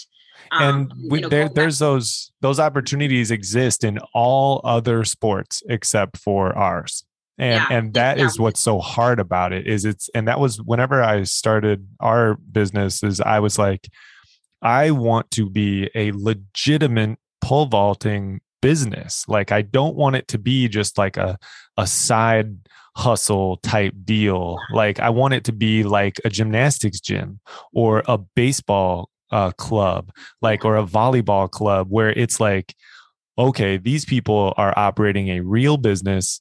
It is not just some sort of under the table type deal. And and I think that you know a legitimate business should offer things for young kids too because my daughters you know they're in dance right now you know like and you know if they wanted to they could be in little tumblers gymnastics or whatever but yeah. who's to say they couldn't come over and jump over some wickets with you and yeah. or run down the runway with a pole or exactly. you know throw a little light shot put or you know whatever yeah. we're doing you know yeah yep that's i mean i have all this equipment i'm like well i got two kids we go down on the weekend to clean and i just kind of let them play and then i even sometimes take what they're doing and try to implement it you know um, like okay i could do that. I do relays i do circuits uh, you know i have a bunch of plyo boxes they're running and jumping onto it. It's ninja warrior. It's just getting yeah. these kids to play. And then they're around it all the time. It, it doesn't seem so scary or so foreign to them like oh i've seen that before.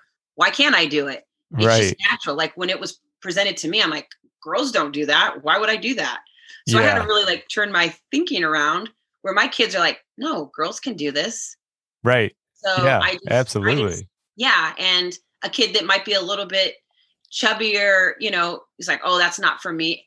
Anybody can do it it's just a matter of how high you want to jump right? And then if you really want to jump high then there's more training involved and for sure you know, for sure. yeah so it's it's been a lot of fun and um it's been great to have the young kids in there because they they think it's great they love i mean when i ask them at the end i'm like okay what did you guys like the best about today stick jumping.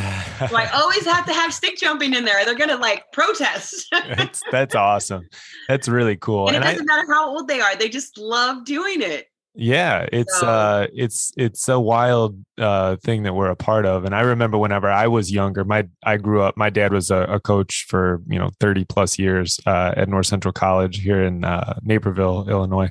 And um, so I grew up around it and I hated pole vaulting. I hated it so much. And I was just like, I don't, because I was getting drugged to Purdue for a track meet and getting drugged to here for a track meet. And I'm like, all right, I'm over it. You know, let, you know, I don't yeah. want to do this.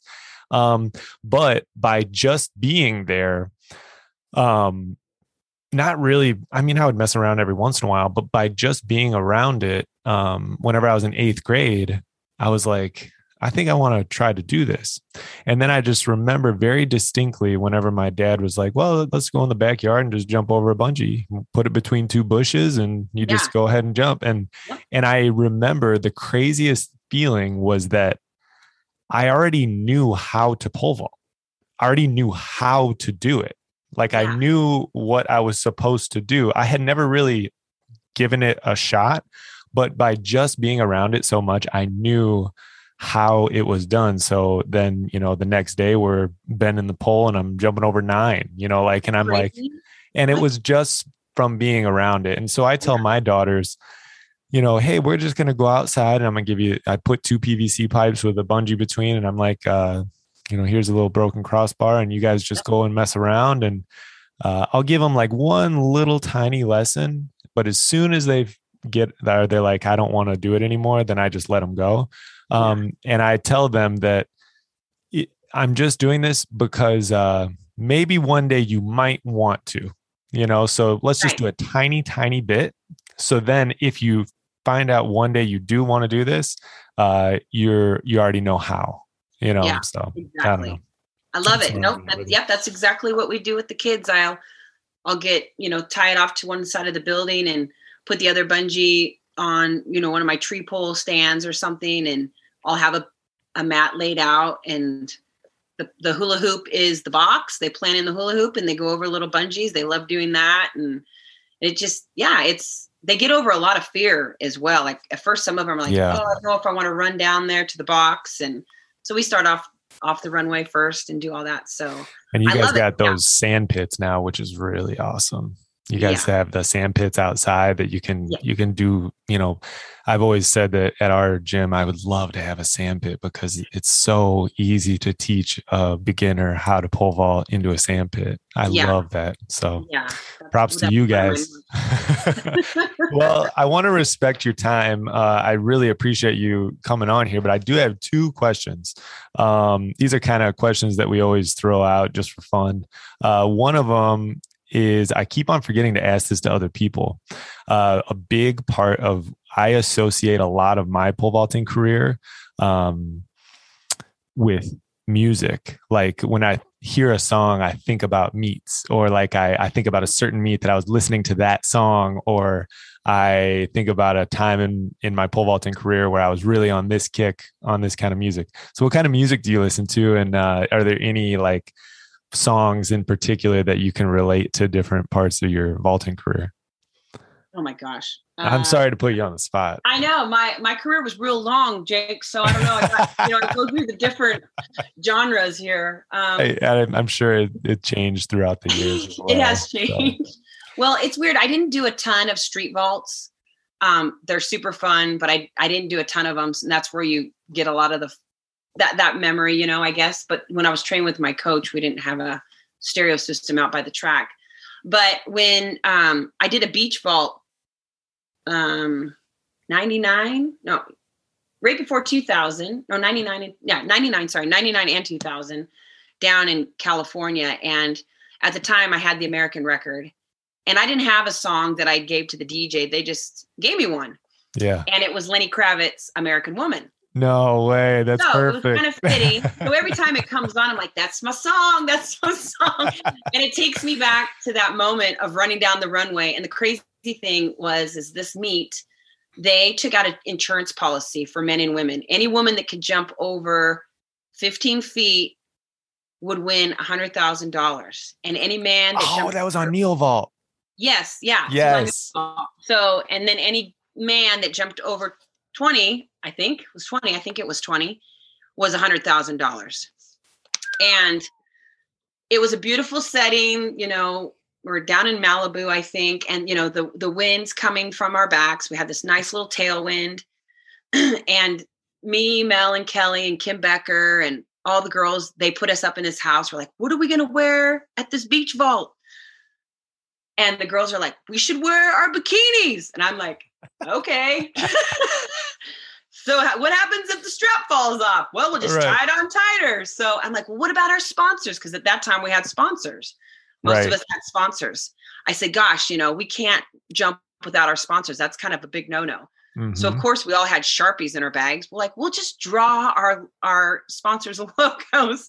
So I think I had one on my hip and on my shoulder right you know That's just funny, case, yeah. you know just had, yeah we were just early on just crazy but um it was my third attempt at 15 feet i was really close to it i ran down the runway and i don't know if a wind hit me or my pole drop was funny but i stopped and i, I hit the box and i thought it was my attempt and a guy besmer his name's besmer um, pole vaulter from the bay area John, area John Besmer. Yeah. Yes, you know, John. So Besmer goes, She didn't break the plane. So the officials looked at each other, gave me, you know, the the, the white flag. And I was like, oh gosh, I got to get back down the runway and run at this again. Yeah. And and there's a hundred thousand dollars on the other side of that bar, right? Just a little bit of Ah. pressure. Right. and I went and I cleared it and I about crapped my pants. Yeah, it was it was crazy. I was like, I just made this, and this was awesome, like confidence booster. Not only did I win that money, but to go into 99 try or um, nationals to make the team was a huge confidence booster because Emma George had the world record at the time. It was right, you know, quarter inch under the world record, and um, that was a huge confidence booster. And I was like, "Am I really going to get this check?" So, so they That's gave me one of those big boards and stuff. That was really fun. And then, you know, weeks later, You were like, yeah, but where's the real check? Where's my the one that I can account. cash? you got paid. no, that was That's. That, hilarious. that was obviously right. One of the hugest payouts um, that I've ever gotten. So um, yeah, it was pretty That's outstanding. Yeah, that is. uh I remember So, watching yeah, that on Neil Vault. Has always been my I guess my my jam. And then I've gone to Clovis a bunch of times, and that's that's a fun one. Kind of usually at the end of the year, but then as I started competing and doing better, it just was unfortunate. I couldn't make it back. Yeah. You know, to the, the old Reno too. The old Reno was a good energy uh yep. with the music and everything. True. Yes. Yep. So they would play they, they probably played that for me there too. I never I never picked a song. I'm just like whatever. I I don't know. I, I don't get caught up in the music. I mean it's fun listening to music and stuff, yeah. I don't really have one. Um yeah. and I, I like country. You know, I'm out there, but I don't jump to country. I like country. I was getting my hair cut the other day and she's we were talking about music. She's like and country. I'm like you don't like country? She's like you do. So it was like it was like talking about politics. We don't talk about country. Don't talk about music. Yeah. Uh, that's crazy. no. all right. So last question is uh this is a fun one that i like to do. Maybe you've heard it before but um you get to pick three exercises and you are your kids at at sdvc they can pole vault. So you always have that. You always have that they can pole vault as much as you want.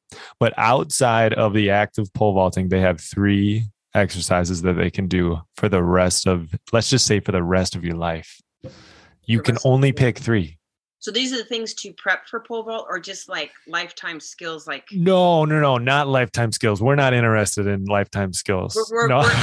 We're, all right, cue the second bad Wi-Fi spot, and Stacy Dragila is saying pole vaulting in ultra slow mo.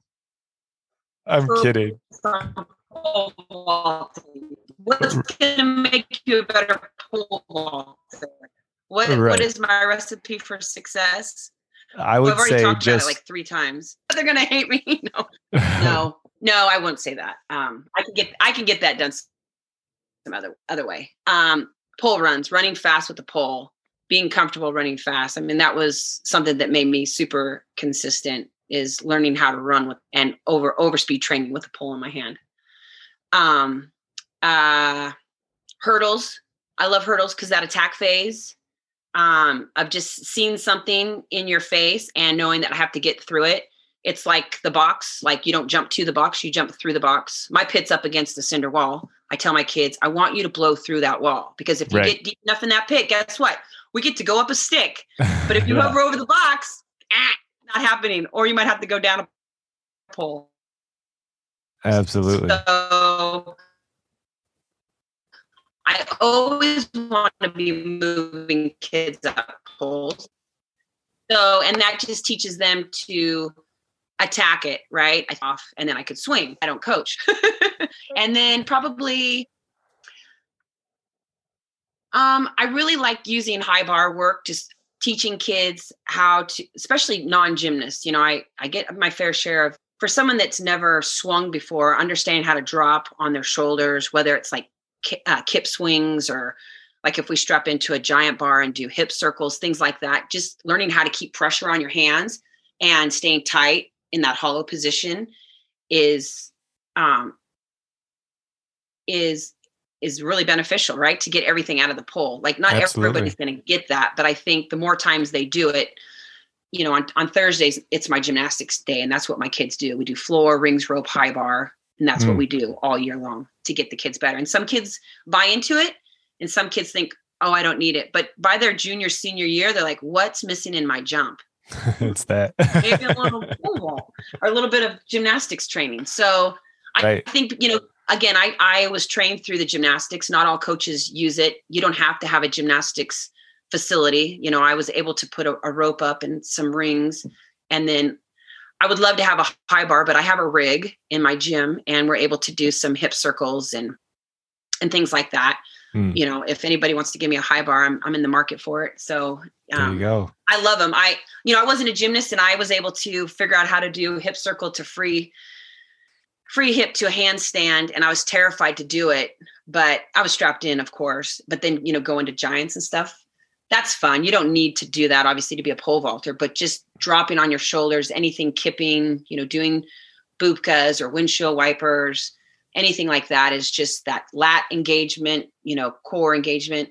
I get a lot of guys that show really nice core abs, but they're so weak on that low, that low uh, abs. and I think not engaging the lats of just being really tight on the pole Yeah. um, could be huge. You know, I think could be a game changer in their jump for sure. To really know where they're at in the air to line up a pole properly. Absolutely. So uh running with a pole, so some Yeah. sort of running with a pole, um, and then hurdles, which is the first time we've heard that one, and then uh high bar, which is just basically going to I mean, that's strength development, that's coordination, that's timing, that's I mean, Yeah, high bars. Body awareness. It's a lot of things. Um, I, I love I love using the bar for a lot of different things, and you know, Yeah. a lot of kids aren't comfortable on it either. So it's if I can get them on it and get something done, then I know that they're getting better because you know. At first, they're obvi- obviously in horrible positions, and if I can get their shoulders to drop just a little bit more and get their hips above their shoulders and keep that pressure, they'll be like, "Oh, this is what it's supposed to feel like on a pole." Right. um, or you know being on top of the bar and then dropping back into a hip circle or an um, i call it an underswing i think that's what it's called in gymnastics i make names up for things but like cast to an underswing just feeling pressure pressure pressure Right. i just yeah. remember these times when when things were really slow in my jump when i just lined things up right and i could just you know it was far and few be- between that i ever felt those moments of like this jump is taking forever but Right. those times I felt so heavy in my hands and on my shoulders that I felt like I was upside down forever just riding this pole out. And those were the times that, you know, you're breaking world records or you're jumping for some pretty high, high bars. Like take time on the pole. Let let the pole work for you. And I think kids are so quick to get on it and get off of it. Like Mhm. work the pole a little They bit rush. longer. They Yeah. rush. They rush through their jump a lot. It. I always tell people it takes a long time to jump high. Like Yeah. to jump to jump higher, it, it takes a not. I mean, it's not a long time, but it does. It's going to feel like it takes longer to pole vault higher, and you got to just kind of milk every little bit of energy out of that pole. Yeah. And, And, uh, get in those yeah. those positions where you're you're not fighting the pole, but you're in line with the pole to really maximize when it becomes uncoiled, you're you're in line with it and shooting off the top of it. And there's been times where it feels like butter, you know, and there's other times where you fight, fight, fight for it. I'm like, why is that?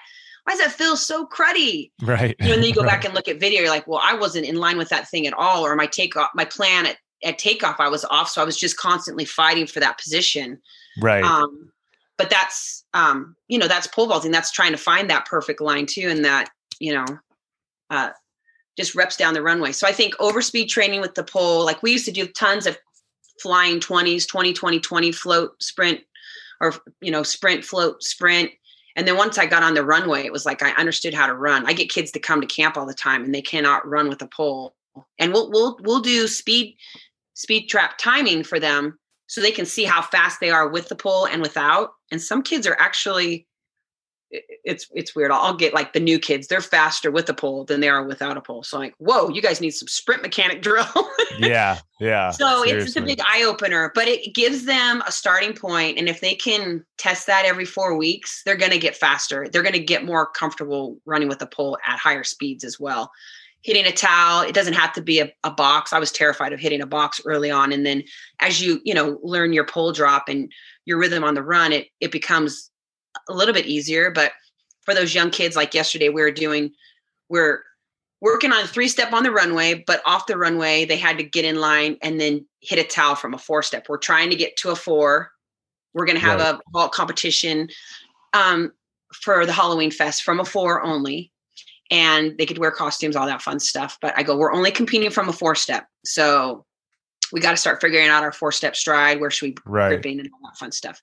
So Absolutely. you know, I like to I like to work the run before we get on the runway, so they're comfortable running and kind of seeing that box or the towel, and then a couple weeks go by, then they should be pretty comfortable coming in and, and hitting a takeoff. So that's Right. kind of how I, I go about going back strides. Absolutely. yeah. Absolutely.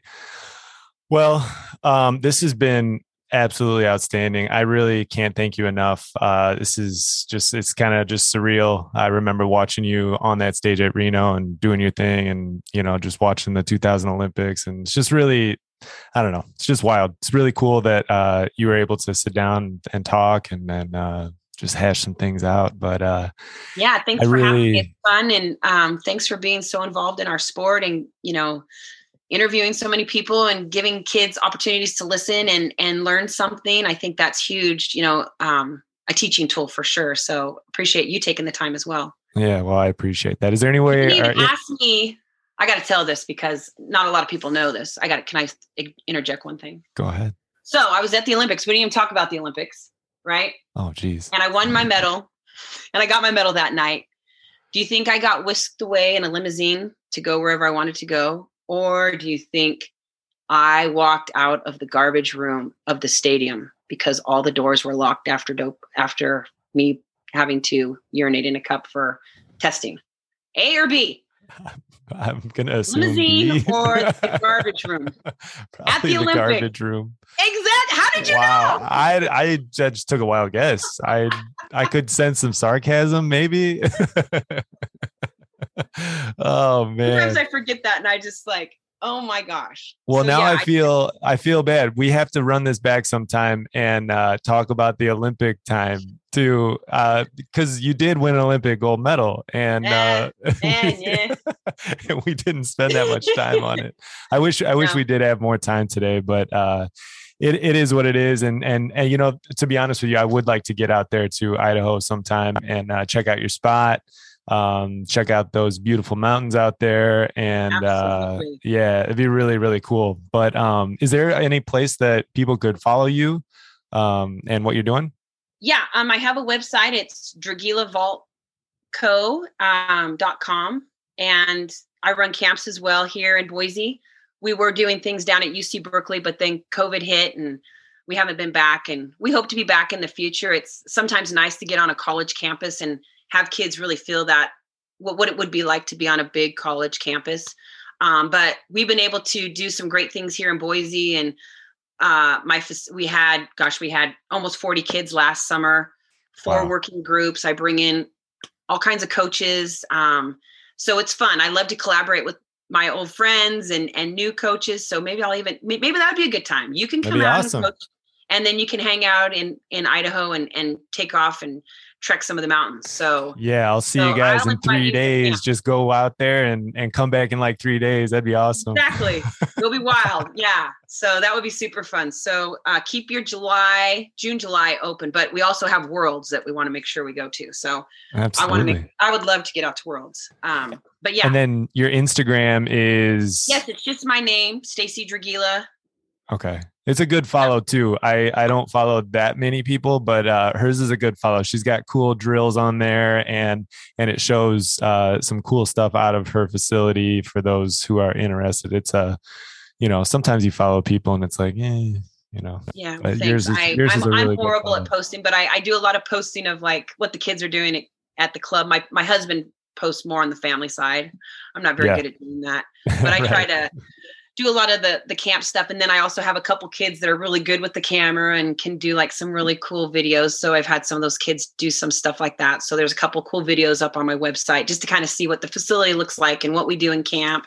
Love to have you out at camp in Boise Idaho. Bring your parents. They can go be wild for a couple days in the mountains. That's what parents do usually. That's drop awesome. drop the kids off with me and get tired at camp and then either stay for a couple days and you know go do something fun or, or head back. But uh it's been fun. We've had some international kids and kids you know from all over the country which is super fun. And then then i get to follow them i'm like a mom of all these kids and love seeing them grow through the sport. And i also have you know kids that stay in my house. I've had 13 kids stay in my house at one time. I don't even know where i put them all the closets Wow. are full of kids.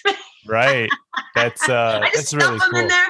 But it's great for the kids to get to know each other. And then, of course, they stay in touch through Instagram. And then we all reunite at the Reno Summit. So I'm so excited to go back to Reno this year. And it's been a part of a huge part of my success developing. And and then obviously these kids, it's a great kickstart for their season. So it's it's I'm That's excited to be awesome. back on the schedule. Yeah, you guys definitely got to follow her and uh, check out what she's doing out there in Idaho because it's pretty pretty awesome stuff. But uh, for the time being, this is the One More Jump podcast. Uh, thanks a lot, Stacy. Thanks, Jake. We appreciate it. Thanks.